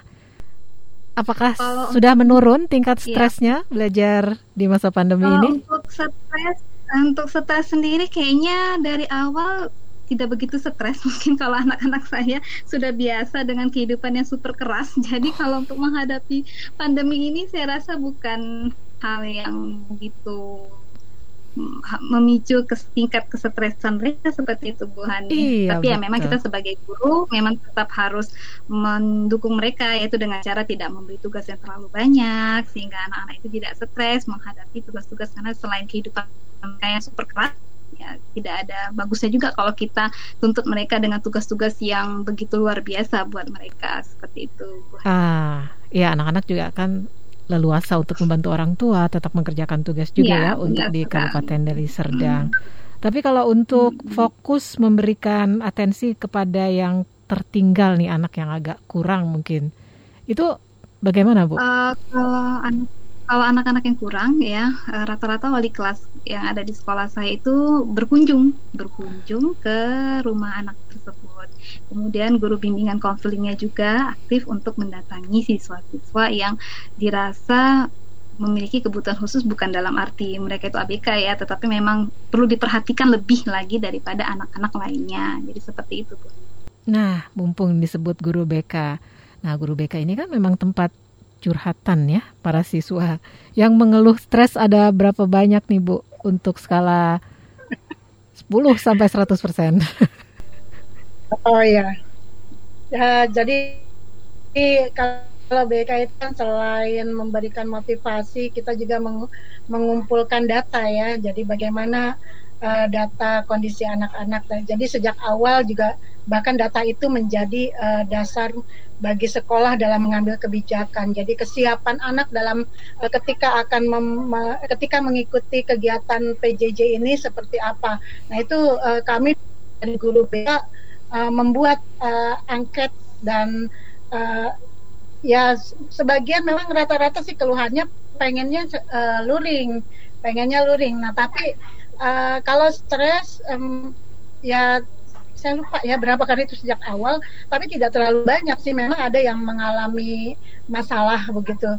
Uh, cuma kan memang awal pun uh, tadi yang di awal saya sampaikan uh, kami sudah menyampaikan tentang bagaimana menghadapi uh, situasi pandemi COVID ini uh, yang diambil justru hikmahnya, hikmah menghadapi uh, pandemi COVID sehingga mereka tidak melihat sisi negatifnya, ambillah sisi-sisi positifnya ketika uh, COVID ini terjadi. Justru mereka lebih banyak bisa uh, berkumpul keluarga, membantu orang tua, belajar um, yang mereka suka, uh, mereka bisa explore uh, tidak terikat dengan waktu dari sekolah dan sebagainya. Itu yang yang bisa saya tekankan kepada anak-anak. Walaupun uh, di ada uh, ada iseng-iseng tuh anak ketika saya tanya di angket ada juga yang masih seneng nongkrong ya sampai begadang begadang nongkrong di luar ya. Kalau begadang mungkin emang sampai sekarang sih anak-anak banyak ya yang seneng begadang. Tapi ini nongkrong nongkrong sama temen. Ketika ditanya waktu yang dihabiskan uh, uh, ada yang rebahan saja nongkrong nongkrong. Nah itu ada yang milih nongkrong nongkrong padahal udah nggak boleh kumpul kan ya. Nah ini uh, masih ada yang seperti itu. Jadi uh, yang bisa kami lakukan uh, di awal-awal seperti itu. Yang kalau yang sekarang berjalan, ketika ada masalah uh, informasi dari orang tua, inform, informasi dari guru, guru mata pelajaran, wali kelas, ya bahkan ada yang memang harus uh, kita lakukan home visit sampai kita harus datang ke rumahnya. Ya yang kalau misalnya ini emang tantangan tersendiri ya buat guru BK. Ketika ada anak bermasalah di sekolah, tiap hari bisa kita pantau eh, kapan-kapan bisa kita apa kita ngintip-ngintip ke kelasnya, apa saat istirahat kita ajak ngobrol, apa ketika pulang kita ajak ngobrol. Tapi ketika pandemi seperti ini, kita ajak ngobrol itu susah. Anak itu kadang-kadang kalau lewat uh, medsos atau WA grup atau WA Japri saja uh, kadang mereka uh, memanipulasi ya uh, jawab ya bu ya bu tapi iya aja tapi tidak ada yang dilakukan gitu. Nah yang paling sulit ketika ada anak yang menyalahgunakan handphonenya. Handphonenya digunakan untuk sering janjian sama teman-temannya keluar akhirnya handphonenya disita oleh orang tuanya. Akhirnya kami uh, saya minta izin. Mohon izin kepada bapak ibu guru uh, anak ini yang namanya ini belajarnya luring jadi dia tidak memakai handphone karena handphonenya dipakai oleh di, di, tidak diberikan oleh orang tuanya. Nah, ketika itu dilakukan akhirnya anak itu uh, orang tuanya ya memang mengambil materi dari dari sekolah, mengambil tugas, nanti pulang uh, datang lagi ke sekolah menyerahkan tugas, ngambil tugas baru dan selanjutnya. Nah, tapi ini jadi kesulitan tersendiri ketika saya harus memantau anak kita mau manggil anak bagaimana? Kita mau uh, apa kabar? Yang di, yang nerima ibunya. Ke ibunya nanya anaknya di mana lagi keluar. Dan seterusnya ini ada keterputusan akhirnya. Itu itu uh, menjadi masalah tersendiri buat kami. Kalau menghindari stres ya itu tadi. Udah dari awal sudah diingatkan bahwa mereka supaya uh, menghindari stres dengan melihat sisi baik dari kondisi COVID itu. Kemudian kalau berbagi inovasi, uh, ya kalau buat guru, uh, alhamdulillah memang tadi dengan segala programnya dimulai dari guru-guru belajar seri pandemi, kemudian uh, ada apa namanya uh, inklusi, kemudian uh, AKM yang sekarang sedang berjalan tuh PKH, uh, ya semua alhamdulillah kalau kalau saya pribadi saya mengikuti uh, kalau tapi PKH nanti kebagiannya gelombang tujuh uh, belum belum mulai uh, yang sekarang baru gelombang awal ya uh, seperti itu yang paling bisa saya lakukan ke, uh, bagi teman-teman uh, guru di sekolah ya paling kita berbagi berbagi yang kita begitu aja. Baik, terima kasih Bu Ais. Ya, dilanjutkan lagi siapa? Bu Tuti atau Pak Yoyon? Siapa nih sweet dulu Pak Yoyon kita Batu kertas. Soalnya ya tadi apa sedang sedang terdengar suara azan sekarang uh, sudah selesai azannya. Ah, ya, Mungkin uh, kalau tadi ya izin Mbak Hani. Pak Yan, jadi saya duluan ya. Sweetnya saya menang ya. Uh. Oke ya. Ngalah. Saya jadi kangen loh saya misalnya kalau di, di sekolah kalau bagi bagi anak-anak lagi apa bagi yang duluan maju itu ketua kelompoknya itu suka hompinpah memang kaum jadi jadi kangen ya. Memang saya seperti pimpa gitu. Nanti home nah, habis ini. ya nanti kita home bareng ya. Nah untuk yang tadi tujuh tips dari Kemendikbud itu yang menghindari stres ya.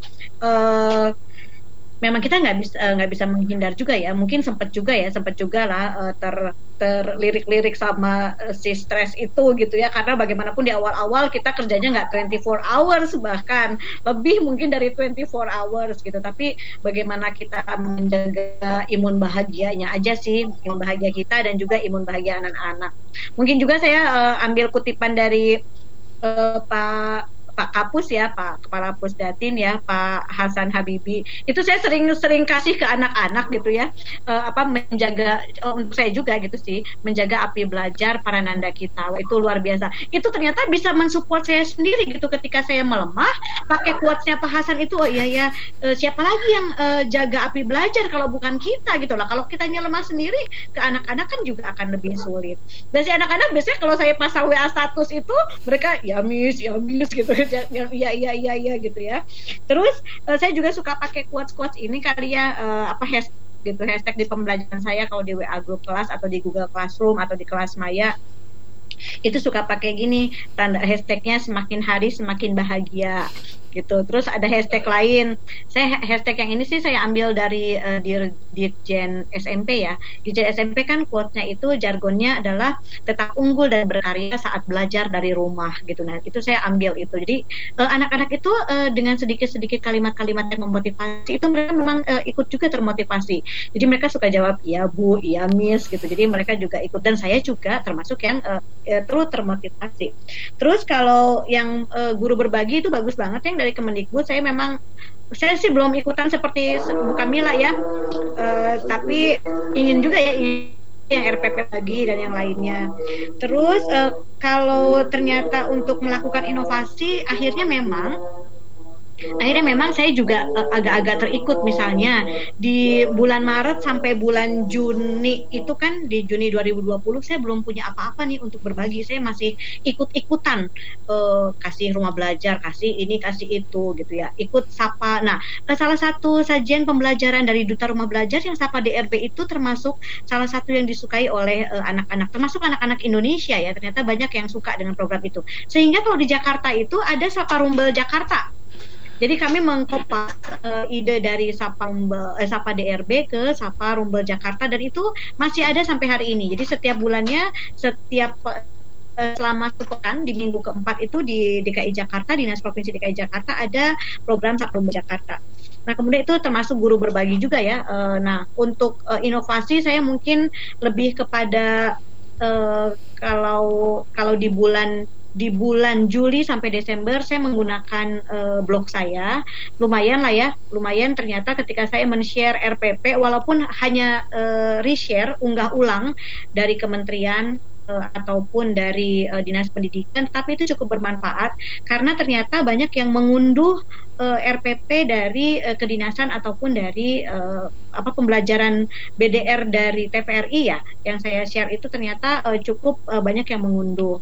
Kemudian kalau untuk hal-hal lainnya di bulan Januari sampai sekarang saya coba uh, bikin kanal YouTube ikut-ikutan Pak Yoyon sama Bu Oi sama Bu Kamila. Uh, ternyata para nanda saya suka. Jadi mereka lebih suka melihat gurunya langsung yang ada di kanal YouTube bukan kanal YouTube-nya guru lain.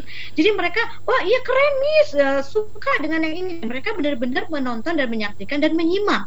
Jadi mereka uh, kurang uh, bukannya kurang suka dengan guru lain ya, tapi mungkin karena ada rasa kerinduan yang tadi Pak Yoyon bilang ya, ternyata mereka rindu dengan wajah Ibu Hastutinya yang mungkin walaupun uh, tidak terlalu ramah gitu ya, tapi ternyata itu yang dikangenin gitu sama si anak-anak ini, gitu sih. Jadi uh, saya mungkin uh, jadi sekarang kanal YouTube-nya juga agak lumayan uh, produktif gitu ya, karena memang itu diperuntukkan untuk nanda-nanda saya di sekolah.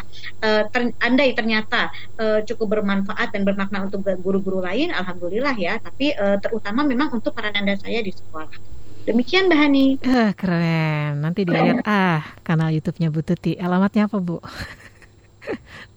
Nanti ya dibagi ya semuanya akun-akun. Hastuti, Hastuti Jono. Hastuti apa tadi Bu?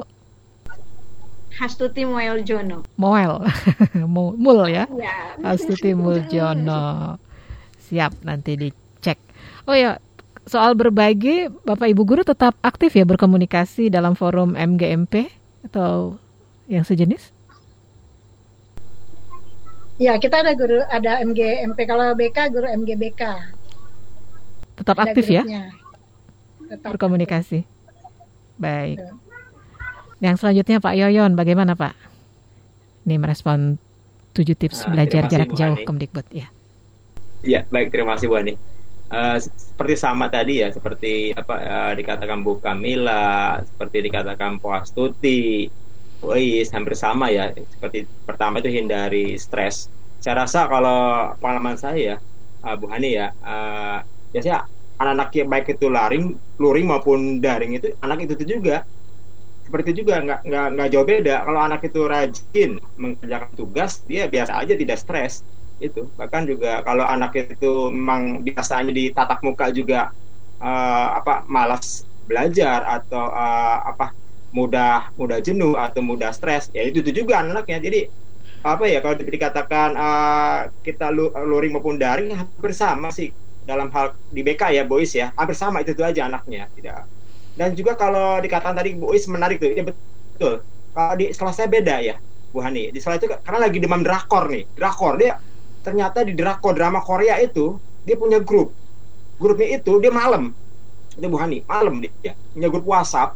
Jadi anak-anak sekarang nih di mulai Januari nih dampaknya hati Bapak Ibu ya Bapak Ibu sahabat edukasi. Jadi anak-anak sekarang punya grup. Dia tadi menghindari stres dia melakukan aktivitas di luar PJJ di luar BDR maka mereka membuat ada grupnya itu. Jadi aktivitas mereka malam dari jam uh, eh, 12 sampai jam 4 subuh selesai itu Nah, mereka pas masuk, masuk PJJ, mereka sudah kesiangan, kesiangan, tidak masuk kelas. Akhirnya tadi BK, wali kelas, kuprak-kuprak, kuprak-kuprak supaya ayo masuk cepat, masuk ke ditunggu oleh guru mapalnya. Ini. Maka saya bilang kalau dikatakan hindari stres itu saya rasa uh, anak-anak itu aja yang mungkin yang sekarang intinya apa ya intinya aja mereka mencari pelarian mencari ingin perhatikan walaupun imun mereka juga harus dikuatkan Makanya ini pembiasaan mungkin Bu Hanif. Bapak Ibu, pembiasaan. Kalau memang uh, anak itu tadi kata Bu Asti, anak itu uh, bisa mengeksplor dirinya selama uh, daring ini, luar biasa mereka. Mereka bisa buat virtual. Saya uh, punya uh, anak berbakat di komunitas ya, komunitas saya ya. Itu ada dia anak di SM, saya SMA berapa itu SMA di Jakarta. Dia bisa buat virtual, virtual pameran, pameran virtual. Itu dia bisa mengeksplor. Dia bisa mengajak uh, bukan saya, Pak, ayo tolong bagikan uh, pameran saya pak. Saya bagikan ke seluruh Nusantara. Senang sekali dia. Tapi di kebalikannya kalau anak itu tidak bisa mengeksplor dirinya tapi uh, malah hanyut pada apa ya pada situasi yang sekarang udah hancur itu anak. Nah inilah ini kita uh, tadi ya, dikatakan oleh bapak uh, oleh Bu Astuti Bu Kamila Bu Is. Inilah uh, kita para guru harus bergerak. Tadi uh, dikatakan kalau di, dikatakan dari apa tadi ada ada dari guru uh, apa guru berbagi atau dari uh, berbagi informasi kepada sama guru uh, uh, itu juga memang uh, itu memang bagian bagian ini sekarang. Saya bilang gotong royong ini sangat kuat sekali baik itu MGMP baik dari komunitas maupun dari sahabat uh, edukasi maupun sahabat rumah belajar ini sangat kuat sekali di sini. Terus uh, fokus terpenting uh, pada poin fokus terpenting ini uh, itu pada kaitan pada kurun darurat ya menurut saya. Jadi materi-materi uh, esensial. Tadi kata Bu Kamila jangan memberikan materi uh, atau satu satu uh, tadi uh, satu uh, pertemuan diberikan semua materi. Tidak fokus materi esensial saja yang pokok pokok utama saja. Karena memang uh, apa ya jadi kita beda nah tatap muka beda sama luring ya. Ini uh, kita fokus pada satu poin mengena. Dan jadi uh, uh, mengena nah bermakna pada situasi sekarang situasi pandemi. Tadi saya uh, ppkn tadi saya memberikan pembelian uh, tentang materi bab 5 kerjasama. Nah seperti apa kerjasama? Nah ini saya berikan kerjasama bantu orang tua kamu. Bantu uh, adik-adik kamu seperti apa? Foto share kirim ke ke uh, GCR kelas. Senang nih. Siapa? Wah dikirim semua. Membantu ayahnya di kebun. Lagi lagi bersih bersih kamar. Itu jadi uh, kaitkan antara materi kita sesuai dengan pokok yang terpenting yang utama sesuai pandemi sekarang. Itu mungkin dari saya Bu Ani. Iya. Jadi anak-anak kalau dipancing untuk berbagi apa gitu ya semangat ya Pak ya buat mereka ya. jadi keseruan. Baik, Nah, yang berikutnya ini, saya ingin tahu juga deh, kesibukan Bapak Ibu guru selain mengajar di era pandemi ini apa saja sih? Sudah berapa banyak webinar yang diikuti atau juga aktif melamar menjadi guru penggerak dan seterusnya? Gimana nih? Update kesibukan Bapak Ibu guru. Bu Tuti silakan. Saya boleh duluan nggak? Boleh, nggak jadi Om Pimpah nih. Ini yang ini kayak pipa. ini ada ada yang ada yang lucu sebenarnya satu tambahan pekerjaan saya yang lucu buat saya di masa era pandemi ini adalah ketika uh, ada nanda-nanda sekelompok anak-anak di sekolah saya itu meminta saya. Jadi bukan sekolah yang meminta saya tapi anak-anak yang meminta saya menjadi guru pembina ekskul game. Jadi mereka itu bikin, uh, tapi seperti Pak Yoyon mungkin ada ada ada ada komunitas drakor gitu ya drama Korea. Kalau ini si anak-anak ini punya komunitas games akhirnya dan ternyata mereka tuh ikut uh, ikut ikut lomba ya ikut lomba dari uh, Kementerian Kementerian Olahraga ya, Pemuda Olahraga ya kalau nggak salah ya. Karena ternyata ini adalah uh, games itu sudah uh, masuk ke ranah uh, yang resmi gitu ya, ranah resmi ya yang Edu game barangkali ya. Ya. Nah, itu ternyata mereka ikut untuk uh, jenjang usia di uh, usia remaja gitu. Nah, satu hari tuh mereka malam-malam memang mintanya Miss berkenan ya Miss jadi pembina uh, games di sekolah gitu. Sih ya ampun saya kan nggak pernah main games dan saya itu emang nggak ngerti games. Orang main games itu saya tuh biasanya Tetris atau main apa uh, apa namanya uh, kue tar yang ada topping-toppingnya itu saya bisa gitu. Selebihnya saya nggak bisa gitu ya. Terus saya saya bilang nak kamu yakin? Kalian yakin uh, minta saya yang jadi pembinanya gitu ya. Terus mereka jawabnya uh, jawab, uh, saya tanya alasannya dan uh, alas dan jawaban mereka bikin saya senyum-senyum tersipu malu. Uh, coba tebak jawabannya apa? Kenapa kami memilih Miss yang jadi pembina? Karena Miss sering online malam-malam Jadi Noted. saya itu masih masih terlihat itu jawaban lugu ya, jawaban lugu dari mereka. Jadi uh, saya itu sering terlihat online oleh mereka malam-malam gitu. Jadi makanya bisa diajak untuk jadi pembina game. Aduh, jadi seru banget. Dan ketika mereka dan mereka itu jago-jago bikin flyer loh jadi mereka tuh bikin flyer untuk gamesnya mereka, untuk lombanya mereka, dan saya itu jadi terlihat keren gitu di flyer itu, kayak games beneran gitu yang pakai begini-begini segala. Ya ampun itu, ya saya sampai bilang ini, ih bocah-bocah ya lebih kerennya dari gurunya gitu. Jadi betul ketika kita membebaskan mereka, bukan membebaskan ya, memberi kesempatan kepada mereka untuk belajar dan mengeksplor diri, mereka mampu untuk ber berkreativitas. Mungkin itu kali tambahan pekerjaan saya eh, Mbak Hani di masa pandemi uh, uh, saat ini ya. Terima kasih. Nggak kebayang ya jadi pembina ini apa ekskul ekskul dadakan ini games. eh tapi sebentar Mbak Hani, jadi saya akhirnya saya yang minta izin ke kepala sekolah. Oh gitu. Jadi saya yang meminta, saya yang meminta izin. Jadi bukan kan biasanya kan kepala sekolah yang meminta kita ya, meminta kita jadi guru gitu pakai SK gitu kan. Kalau ini mah enggak, saya yang meminta Pak, saya mohon izin saya diminta anak-anak karena mendampingi untuk lomba games, uh, saya menjadi pembina ekskul games dan kepala sekolah aja membuatkan SK untuk saya. ya selagi positif anak -anak. didukung ya. Tapi nggak ada ekses negatif ya. seperti pagi-paginya pada ngantuk gitu, pada absen di ruang Google Meeting seperti Pak Yoyon. Nggak ada oh, ya? sih, mereka mereka cukup konsekuen ya. Konsekuen. Kalau anak-anak yang uh, mereka mereka cukup sportif juga kok. Mereka mereka memang mereka memang mengakui mereka bermain sampai dini hari. Uh, salah satu kebiasaan yang muncul saat di era pandemi ini adalah uh, jam biologis kita berubah ya agak berubah ya. Biasanya kita misalnya uh, jam 10 malam, jam 11 malam sudah tidur, ini malah aktifnya malah baru malam-malam gitu. Tapi mereka cukup sportif, uh, mereka hadir di Google Meet. Gitu sih Mbak Hani. Alhamdulillah. Ya, masih ada yang belum menjawab? Belum. Uh, sepertinya sudah semua ya Bapak Ibu juru. Atau ada yang belum? Untuk kegiatan Bapak Ibu guru nih selain mengajar, sepertinya belum ya? Belum kan baru saya Mbak Hani. Oh iya, saya nih yang. Baru saya yang menjawab ya. saya yang tiba-tiba Miss. Ayo silahkan yang lanjut berikutnya Bu Ais. Boleh deh, Ais ya. Ya terima kasih Bu Hani. Jadi kalau tadi uh, Bu Hastuti bilang menjadi pembina eskur uh, untuk game uh, ini juga agak-agak mirip dengan yang saya alami di, di sekolah awalnya ada anak yang menyatakan Bu saya mau mengajukan eskur katanya begitu.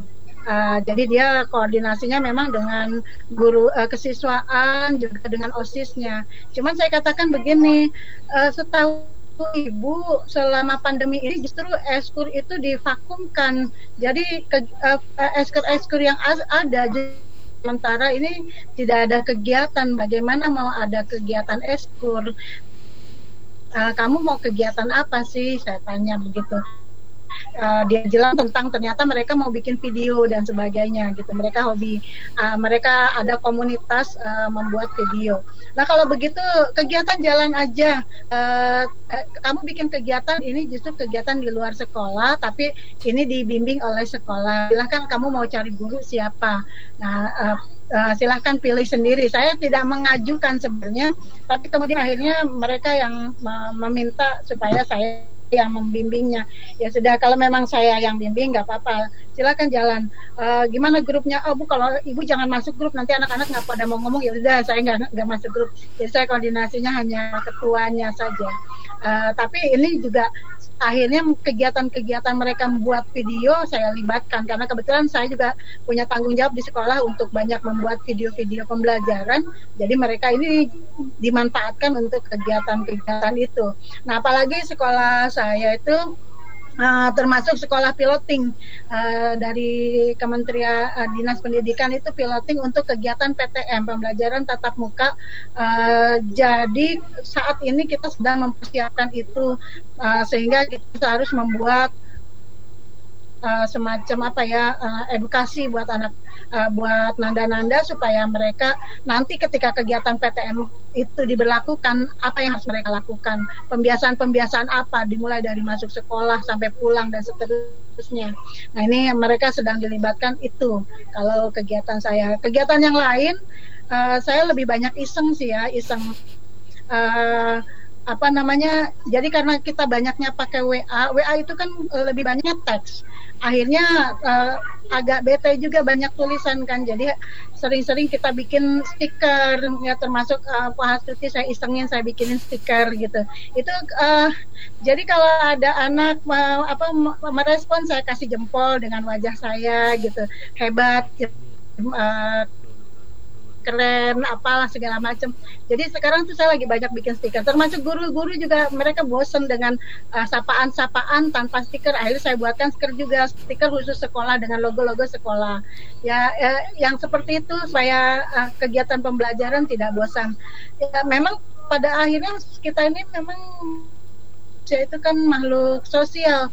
Jadi bosan sebenarnya hadapan dengan mesin uh, kejenuhan-kejenuhan ini juga dibantu stiker-stiker uh, sentuhan iya mulai terputus-putus butuh Bu Ais Baik, tapi sudah bisa ditangkap ya keisengan yang positif. Mudah-mudahan berkenan ini yang diisengin. Dibuatkan stiker ya, biar lebih semarak. Nah, yang berikutnya Bu siapa Bu Mila ya? Kegiatannya apa nih Bu di luar sibuk mengajar? Ada kendala jaringan sepertinya. Putus-putus kah Ibu? Iya, masih Ibu. Ya. Sekarang ya. sudah mulai bisa dilanjutkan lagi enggak bisa sudah oke okay. uh, eh, untuk kegiatan Mila selain di rumah belajar kami itu dari Kemdikbud uh, saya untuk 9 bulan ini dapat kepercayaan dari Kemdikbud untuk sebagai pengajar praktik kalau dulu namanya guru pendamping untuk angkatan yang pertama jadi kami itu ada jadwalnya setiap hari itu mendampingi para calon guru penggerak, di mana calon guru penggerak itu luar biasa hebatnya materi yang diajarkan kepada mereka dan ilmu yang mereka punya, mereka bagi itu menambah eh, pengalaman dan wawasan juga buat saya dan bisa juga untuk diaplikasikan di sekolah saya. Jadi kami setiap bulan itu ada namanya kegiatan pendampingan. Kami datangi setiap sekolah mereka, walaupun sekolah itu lumayan jauh dari rumah saya itu bisa mencapai dua jam ke sekolahnya dengan uh, transportasi seadanya daerah tersebut tetapi setelah sampai di sana begitu luar biasa apa yang mereka telah lakukan di sekolahnya itu ilmu buat saya. E, kemudian kami juga ada namanya Loka Karya setiap bulan juga di situ bertemu guru-guru hebat mereka memperlihatkan apa yang sudah mereka lakukan untuk aksi nyatanya merupakan ilmu juga buat saya dan itu yang saya rasakan begitu luar biasa pengalaman mereka pengalaman berharga juga buat saya. Saya rasa demikian Bu Hani. Ya terima kasih. Lanjut Pak Yoyon. Terima kasih Bu Hani. Kalau kegiatan saya selain mengajar ya, ini juga menambah imun diri saya juga dan juga mengajak uh, sahabat-sahabat guru kita penggiat juga di komunitas menulis CIU itu. Jadi komunitas itu uh, terdiri dari guru siswa, bukan saja di DKI Jakarta tapi juga uh, ada beberapa kawan-kawan guru yang sejak Jabodetabek dan juga Nusantara juga bergabung juga itu. Memang uh, terutama pada setelah bulan Juli itu ya Bu Hani ya. Itu bulan Juli kan eh, masa-masa uh, jenuh itu udah masa-masa jenuh itu. Jadi uh, bukan saja guru siswa tadi kata Bois benar ya jadi uh, butuh-butuh suatu penyaluran karena sangat sangat, sangat ya sangat uh, sangat sangat membosankan sangat melelahkan dibandingkan kita tatap muka gitu.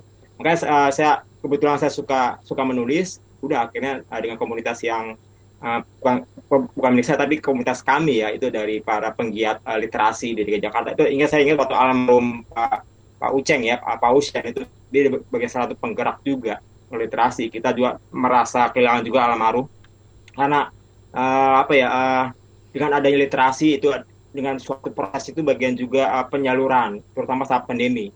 Saya juga beberapa kali bedah buku dengan almarhum Pak Uceng mengundang tokoh-tokoh uh, nama seperti Pak Yose Rijal itu sastrawan, Pak Yose Rijal juga beberapa narasumber juga kita ajak itu untuk membedah itu sangat sekali sangat antusias baik itu guru maupun siswa. Terakhir kemarin juga mengajak uh, ketua PGRI uh, di Jakarta juga uh, antusias juga dari ketua PGRI nasional Bu Prof Unifarusidi juga pasat bedah buku itu ya. Ada juga uh, bedah buku juga kemarin terakhir juga sama Gubernur DKI Jakarta Pak Anies juga itu juga pasat membedah buku uh, SMA 77 itu juga.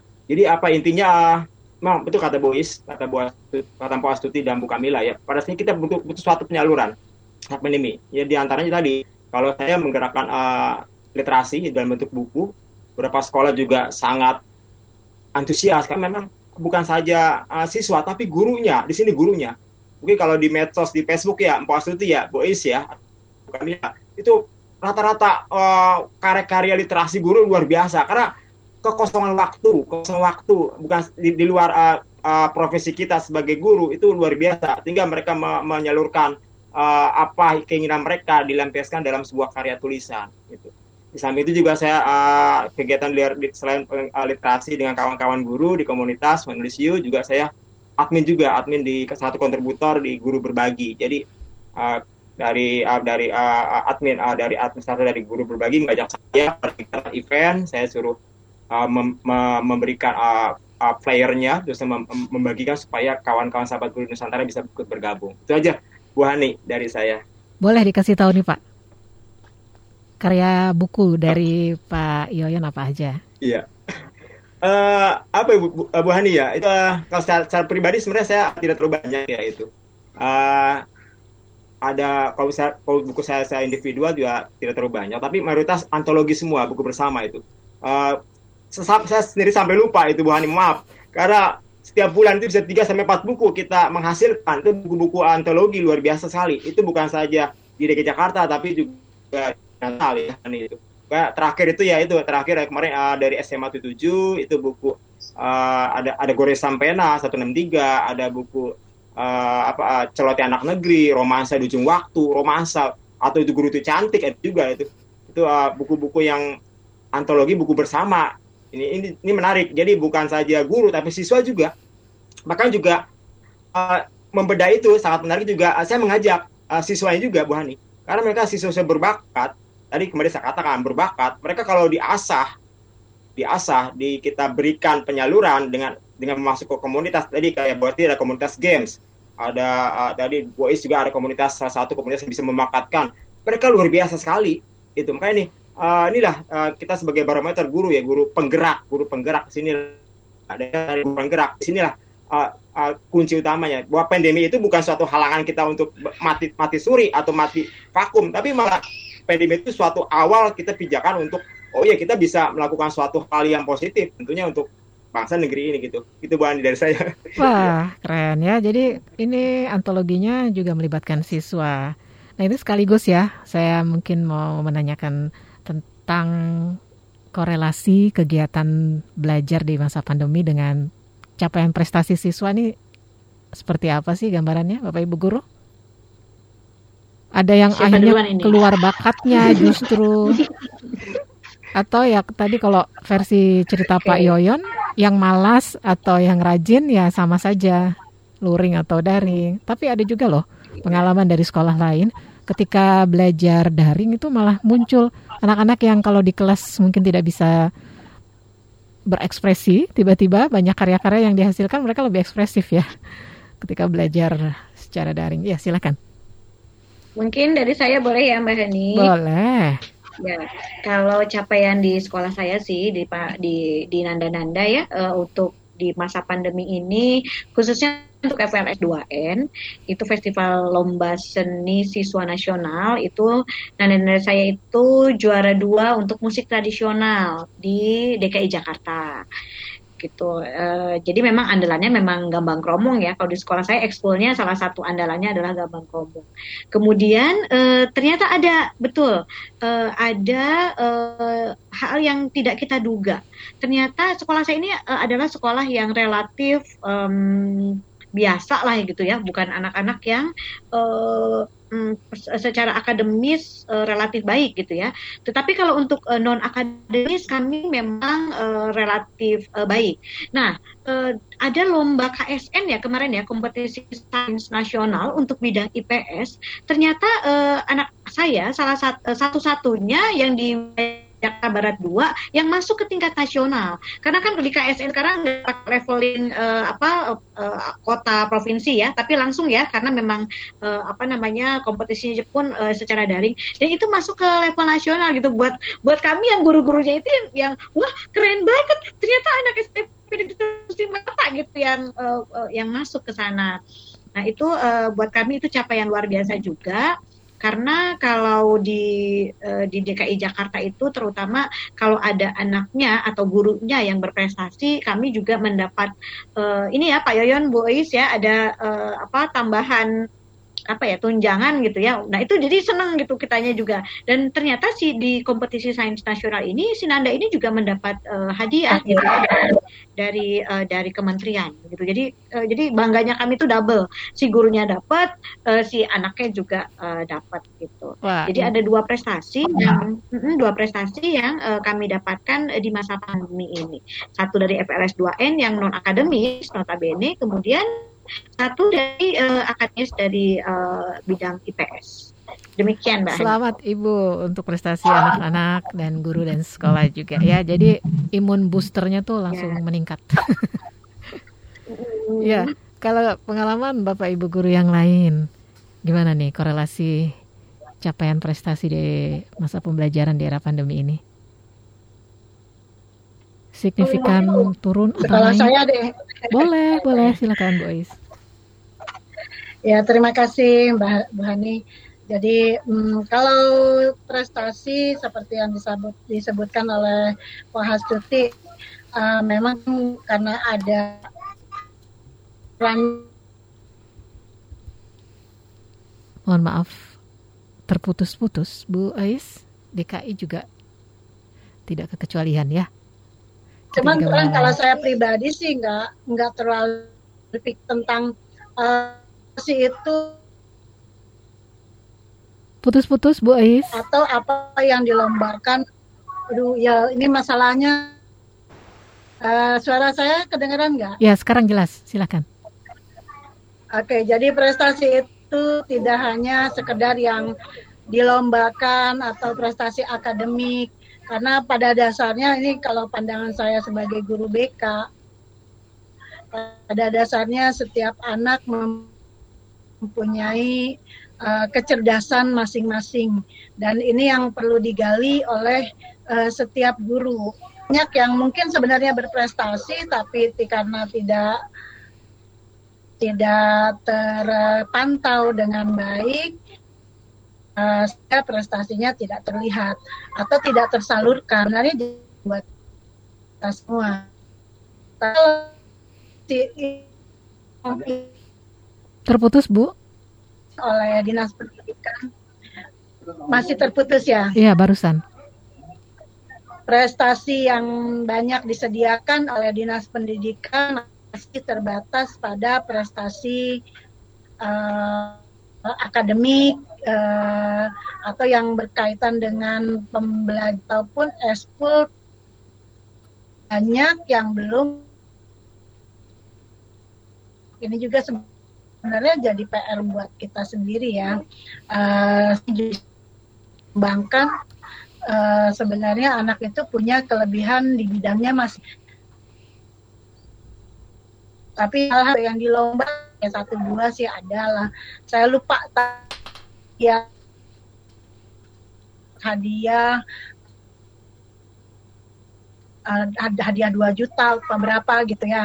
Kita senang sih ikut ikut bahagia lah ke uh, prestasi yang diraih oleh itu aja ini yeah. uh, dari saya. Oke baik. Memang harus seimbang sebenarnya ya diperhatikan ya prestasi karakter baik anak itu juga sebetulnya sebuah prestasi yang wah hari ini langka ya untuk diraih ya. Baik yang selanjutnya siapa? Pak Yoyon Bu Mila Bu Mila, silakan. Bu Mila sebentar sebelum ajan, diri oh, sedang ya? sudah mau ajan.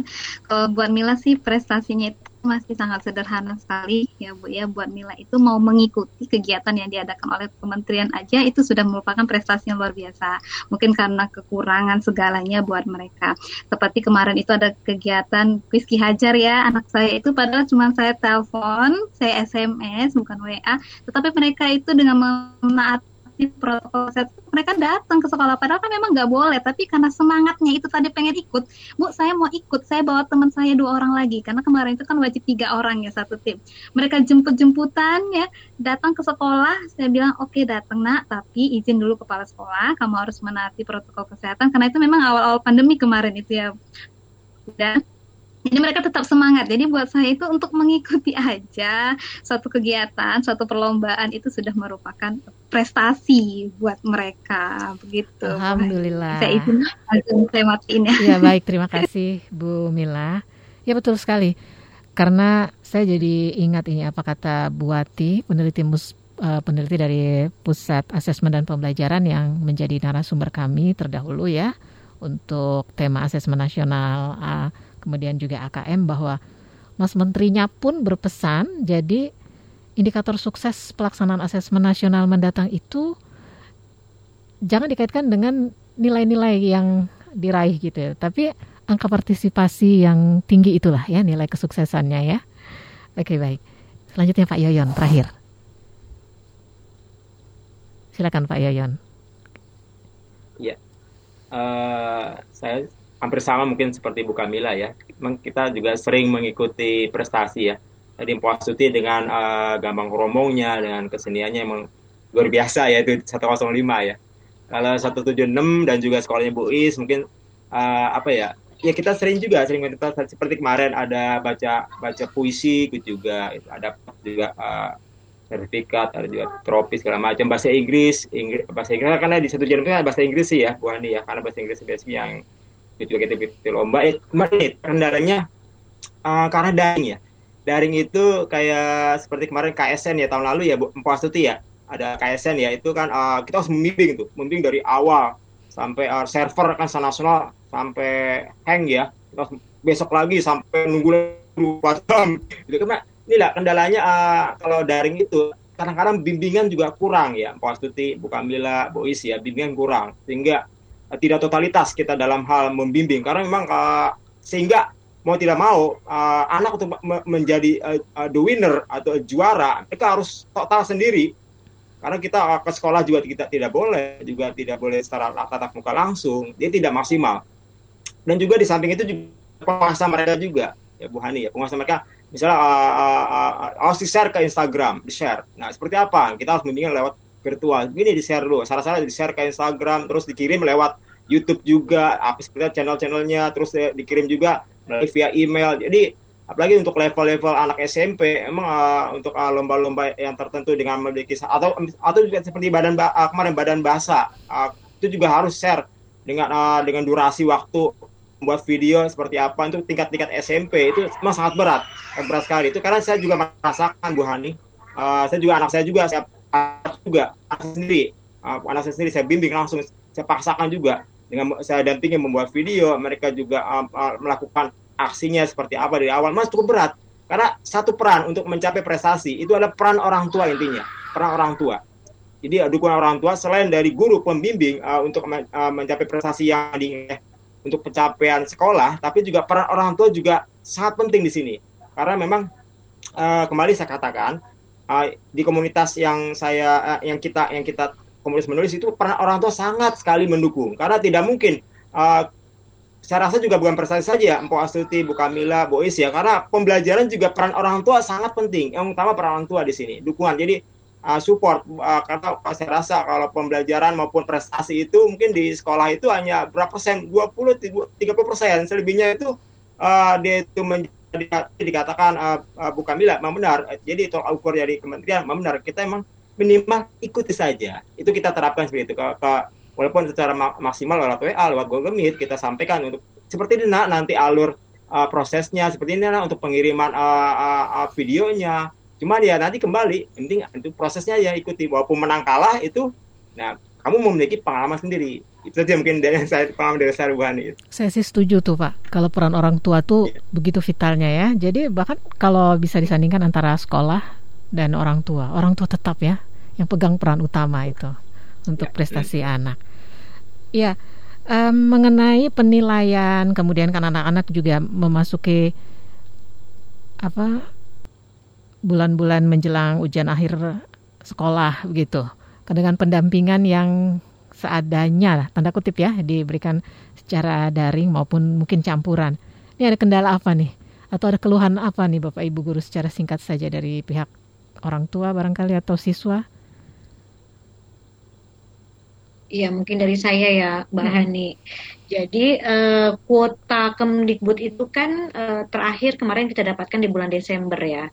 Nah, tapi ada angin segar, info dari uh, Pak Mas Menteri itu di bulan Maret ini uh, pekan depan Insya Allah akan uh, turun ya uh, kuota Kemdikbud tersebut. Jadi uh, salah satu, salah dua, salah tiga kendala dalam pembelajaran daring ini adalah uh, memang kuota. Jadi ketika anak-anak itu sampai bulan Desember kemarin itu mereka masih antusias, antusias untuk belajar, untuk mengikuti dari awal Google Meet uh, sampai dengan uh, Google Classroom atau WA Group itu mereka uh, sangat uh, tinggi ya animonya. Namun ketika di bulan Januari, Januari awal ketika masuk di tanggal 4 ya, tanggal 4 kalau nggak salah atau tanggal 5, itu mereka pekan pertama masih aktif tuh. Begitu pekan kedua mulai turun. pekan ketiga nggak ada yang ikut Google Meet semuanya izin Miss, maaf Miss, kuotanya nggak ada. Semuanya minta maaf gitu ya. Jadi sampai uh, tapi akhirnya di bulan Februari mereka sudah terbiasa nggak punya kuota ya. Terbiasa nggak punya kuota akhirnya mereka malah jadi punya kuota. Saya nggak tahu kenapa dan dari mana mereka akhirnya pada punya kuota gitu. Mungkin akhirnya seorang tua juga berusaha ya untuk untuk eh, membuat anaknya tetap belajar gitu. Karena memang tugas kita juga tidak hanya belajar tapi membelajarkan ya membelajarkan para nanda gitu. Akhirnya mereka juga kuat dan punya dan bisa bergabung gitu. Tapi memang kendala untuk pembelajaran ini adalah uh, ketika kita tidak bisa bertatap muka ada hal-hal yang uh, kurang kita dapatkan. Misalnya bahasa-bahasa tulisan itu agak berbeda kita baca ketika misalnya pakai huruf besar semua, itu kan seperti marah ya kalau bahasa tulisan. Ada bahasa-bahasa tulisan yang tidak tertangkap dengan cukup jelas kita gitu. Oleh para nanda kita ketika itu disampaikan lewat tulisan. Dan itu bisanya disampaikan memang lewat uh, lewat uh, lisan. Mungkin kita kita bisa dengan voice note gitu ya pakai voice note gitu. Tapi tetap juga ekspresinya, gesturesnya mungkin tidak tertangkap. Jadi pesannya tidak terlalu sampai. Gitu. Artinya uh, si para nanda ini juga kita punya kita punya gap. Bagaimanapun kita punya gap dalam pembelajaran daring ini. Mungkin nanti jika nanti tatap muka, ketika kita setengah-setengah, kita memang bisa blended learning betulan ya antara tatap muka dengan uh, tatap tatap maya atau tatap layar gitu sih. Jadi solusinya ya mungkin bagaimana kita membesarkan hati kita dan penuh tolerantif saja ya dalam hal penilaian misalnya. Karena di bulan-bulan ini kan eh, misalnya kalau di sekolah saya untuk di kelas 9 ini sudah selesai untuk untuk pembelajaran karena kami sudah penilaian akhir tahun. Uh, jadi pekan depan itu sudah masuk ke ujian sekolah dan tanggal 5 sampai 9 April itu sudah masuk ke ujian sekolah gitu.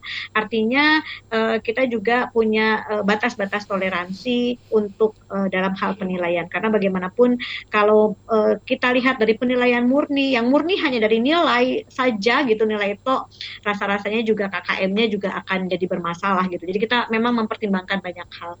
Begitu Mbak Hani. Iya, sesuai amanat dari ya. kementerian seperti itu memang ya. Bagaimana ya. yang lainnya Pak Yayan? Ya, boleh Pak Yayan. Ada masalahkah? Ada keluhan apa utamanya nih Pak dari pihak orang tua siswa dan soal penilaiannya ini apakah berjalan dengan baik Pak? Iya, terima kasih Mbak Ani. Hampir sama seperti Puas ya. Kita untuk kelas 9, khusus kelas 9 ya. Itu uh, Kemarin juga sudah dirapatkan oleh Bapak Kepala Sekolah SMP 76 sama wakil kurikulumnya.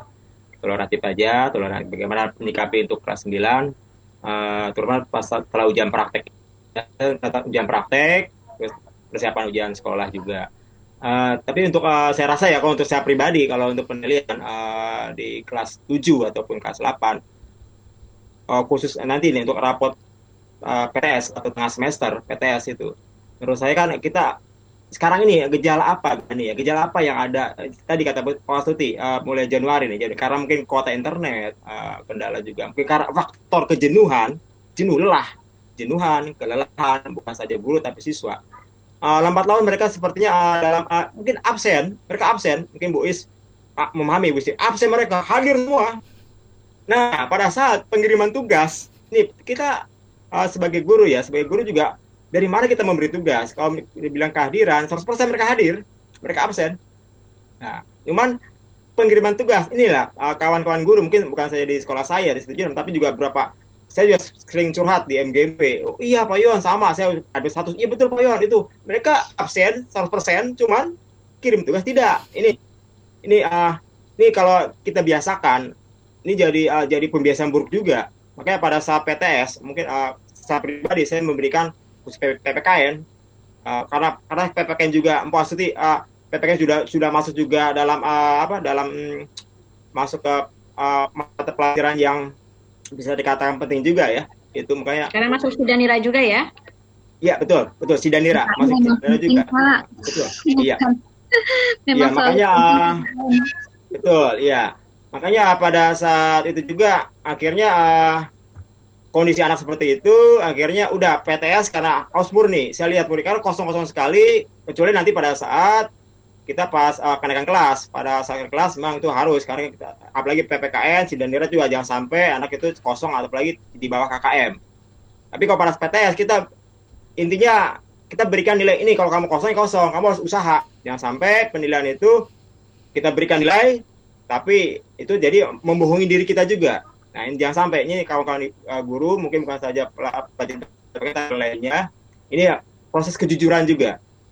Apa pun misalnya orang tua komplain tadi kata Boni bagaimana orang tua komplain? Bagaimana orang tua tidak terima? Nah bukti apa? Ini ini uh, kita membutuhkan aplikasi. Tadi saya katakan aplikasi apa kita butuhkan? Nah ini kita berikan ini memang kita tidak mengerjakan.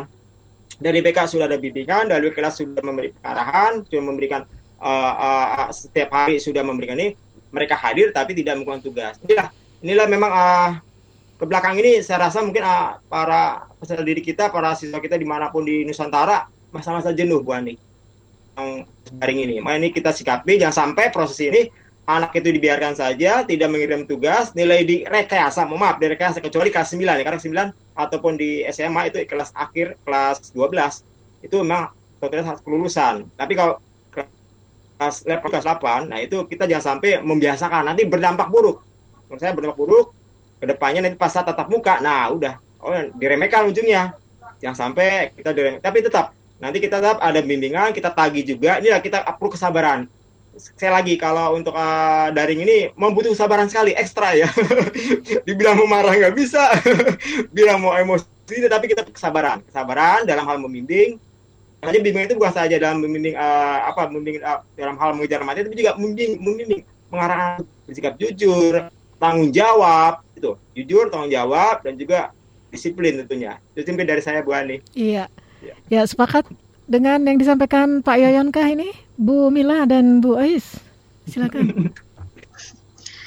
Saya sangat setuju sekali dengan dikatakan oleh Bu Astuti, Bunda Astuti dan Pak Yoyon. Memang harus butuh kesabaran ekstra untuk penilaian ini saya rasa. Kalau di kami sendiri itu penilaian itu berwarna gitu ya. Kalau ketika uh, wali-wali kelas mereka itu sudah mulai mendatangi mereka, penilaian itu lancar sekali. Nampak sekali mereka itu memang butuh butuh kasih sayang, butuh perhatian gitu. Tapi kalau udah lama dicuekin sama wali kelas mereka, ya balik lagi, menurun lagi peningkatan daripada pengumpulan tugas-tugasnya. Terasa demikian Bu Ani. Ya itu sesuatu yang manusiawi barangkali ya. Memang harus pendekatan yang sabar, terus menerus, adil gitu semua siswanya ya. Dicolek ini untuk kumpulin tugas dengan cara yang lemah lembut dan penuh motivasi. Silakan Bu Ais. Ya, terima kasih. Jadi memang seperti pesan Mas Menteri ya, jangan juga anak dipersulit atau di, harus diberi kemudahan. Itu sangat setuju sekali. Cuman memang uh, jangan juga akhirnya itu menjadi bumerang yang membuat mereka terlena dan merasa uh, ah nggak apa-ngapain tidak bakal nilai bagus atau dapat nilai tetap lulus. Nah ini yang yang yang dikhawatirkan. Jadi uh, bagaimana guru uh, dipantang untuk uh, bisa memainkan itu. Proses tetap harus dijalankan. Nilai dari uh, selama satu semester atau setengah semester masih kosong harus dikejar. Ber, uh, berapapun hasilnya nggak masalah. Yang penting ada hasilnya. Nanti tetap diolah lagi menjadi nilai yang bagus. Uh, itu adalah bukti uh, ada usaha. Nah ini uh, yang menjadi tantangan tersendiri dari uh, para guru untuk uh, siswa-siswa kita. Kemudian uh, tentang pembelajaran itu sendiri memang belum ada yang tepat tempat juga mempunyai masalah dan kondisi yang berbeda. Nah, ini juga uh, kita tidak bisa uh, uh, memukul rata semua masalah uh, yang ada. Saya ingat ada uh, masalah misalnya uh, murid saya uh, ini anak jarang nilainya kosong sama sekali dikejar oleh gurunya. Sampai uh, sempat itu nomor telepon orang tua ganti nomor entah apa begitu dapat ya kita kan ada KJP ya dapat data dari dari operator KJP ini nomor orang tuanya ini dihubungi. Ternyata itu orang tua sama sekali tidak tahu kalau anak tidak belajar.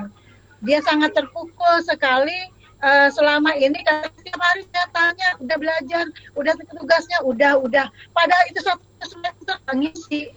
Ya itu akhirnya dia harus mengejar ketertinggalan. Nah ini juga memang nggak bisa dari satu pihak ya. Tapi kita juga nggak bisa menuntut banyak uh, orang tua karena orang tua sendiri punya permasalahan uh, tersendiri. Apakah pekerjaannya apakah dia tidak bisa ada di rumah harus selalu ada di luar dan seterusnya ya seperti itulah dinamika yang sampai saat ini begitu Bu Heni baik alhamdulillah ini tidak terasa ya waktunya habis ini tapi nggak apa-apa lewat sedikit Mudah-mudahan kita bisa berbagi seperti ini lagi di lain waktu, Bapak Ibu Guru. Terima kasih yang tak terhingga atas kontribusinya. Sudah banyak ya kisah-kisah yang Bapak Ibu Guru sampaikan. Semoga ini semakin memotivasi, menginspirasi kita untuk menjaga nyala api belajar ya. Ya, ini mudah-mudahan Indonesia, seluruh dunia kembali bisa menjalankan pembelajaran secara tatap muka dengan masa transisi yang mudah, semuanya diberikan kesehatan dan kita semua kembali bisa mengukir prestasi dari dunia pendidikan ini dan kita bisa mengambil banyak hikmah yang bermakna ya di masa pandemi ini. Sebagai penutup kami persilakan untuk Bu Tuti ya perform hari ini main gitar sendiri. Kita dengarkan persembahan dari Bu Tuti. Sekali lagi kami ucapkan banyak terima kasih untuk narasumber hari ini. Saya absen kembali. Terima kasih Bu Hastuti SPDMM Guru SMPN 106 DKI Jakarta Duta Rumah Belajar DKI Jakarta 2018 Ibu Kamila Harahap Guru SMPN 3 Pantai Labu dari Serdang Sumatera Utara Duta Rumah Belajar 2019, Ibu Ais Julaiha SPD, Guru BKSM PN 47 Jakarta SRB 2019, dan Pak Yoyon Puja Utama, Guru SMPN 176 Jakarta, juga seorang SRB. Tahun berapa Pak? Iya. 2018. Oke, dari 2018. Saya Hani beserta kru yang bertugas. Mohon pamit dengan produser Mira Maulia dibantu rekan Syarif, siswa Charlie dan rekan Firna. Assalamualaikum warahmatullahi wabarakatuh. Waalaikumsalam Semangat Indonesia, semangat. Terima kasih, Kemesraan oleh Ibu Hastuti. Silakan. Mila, Pak Yoyo, Bu Ani. Bunda.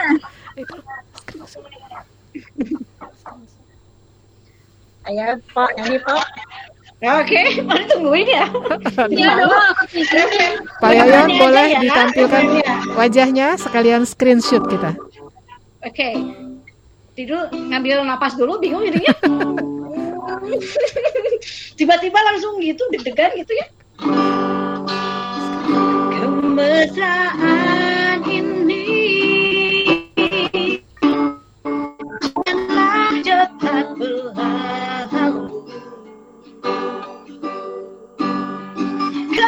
berlalu ini ingin ku kenang selalu. Hatiku damai jiwaku tentram di sampingmu. Hatiku damai jiwaku tentram bersamamu.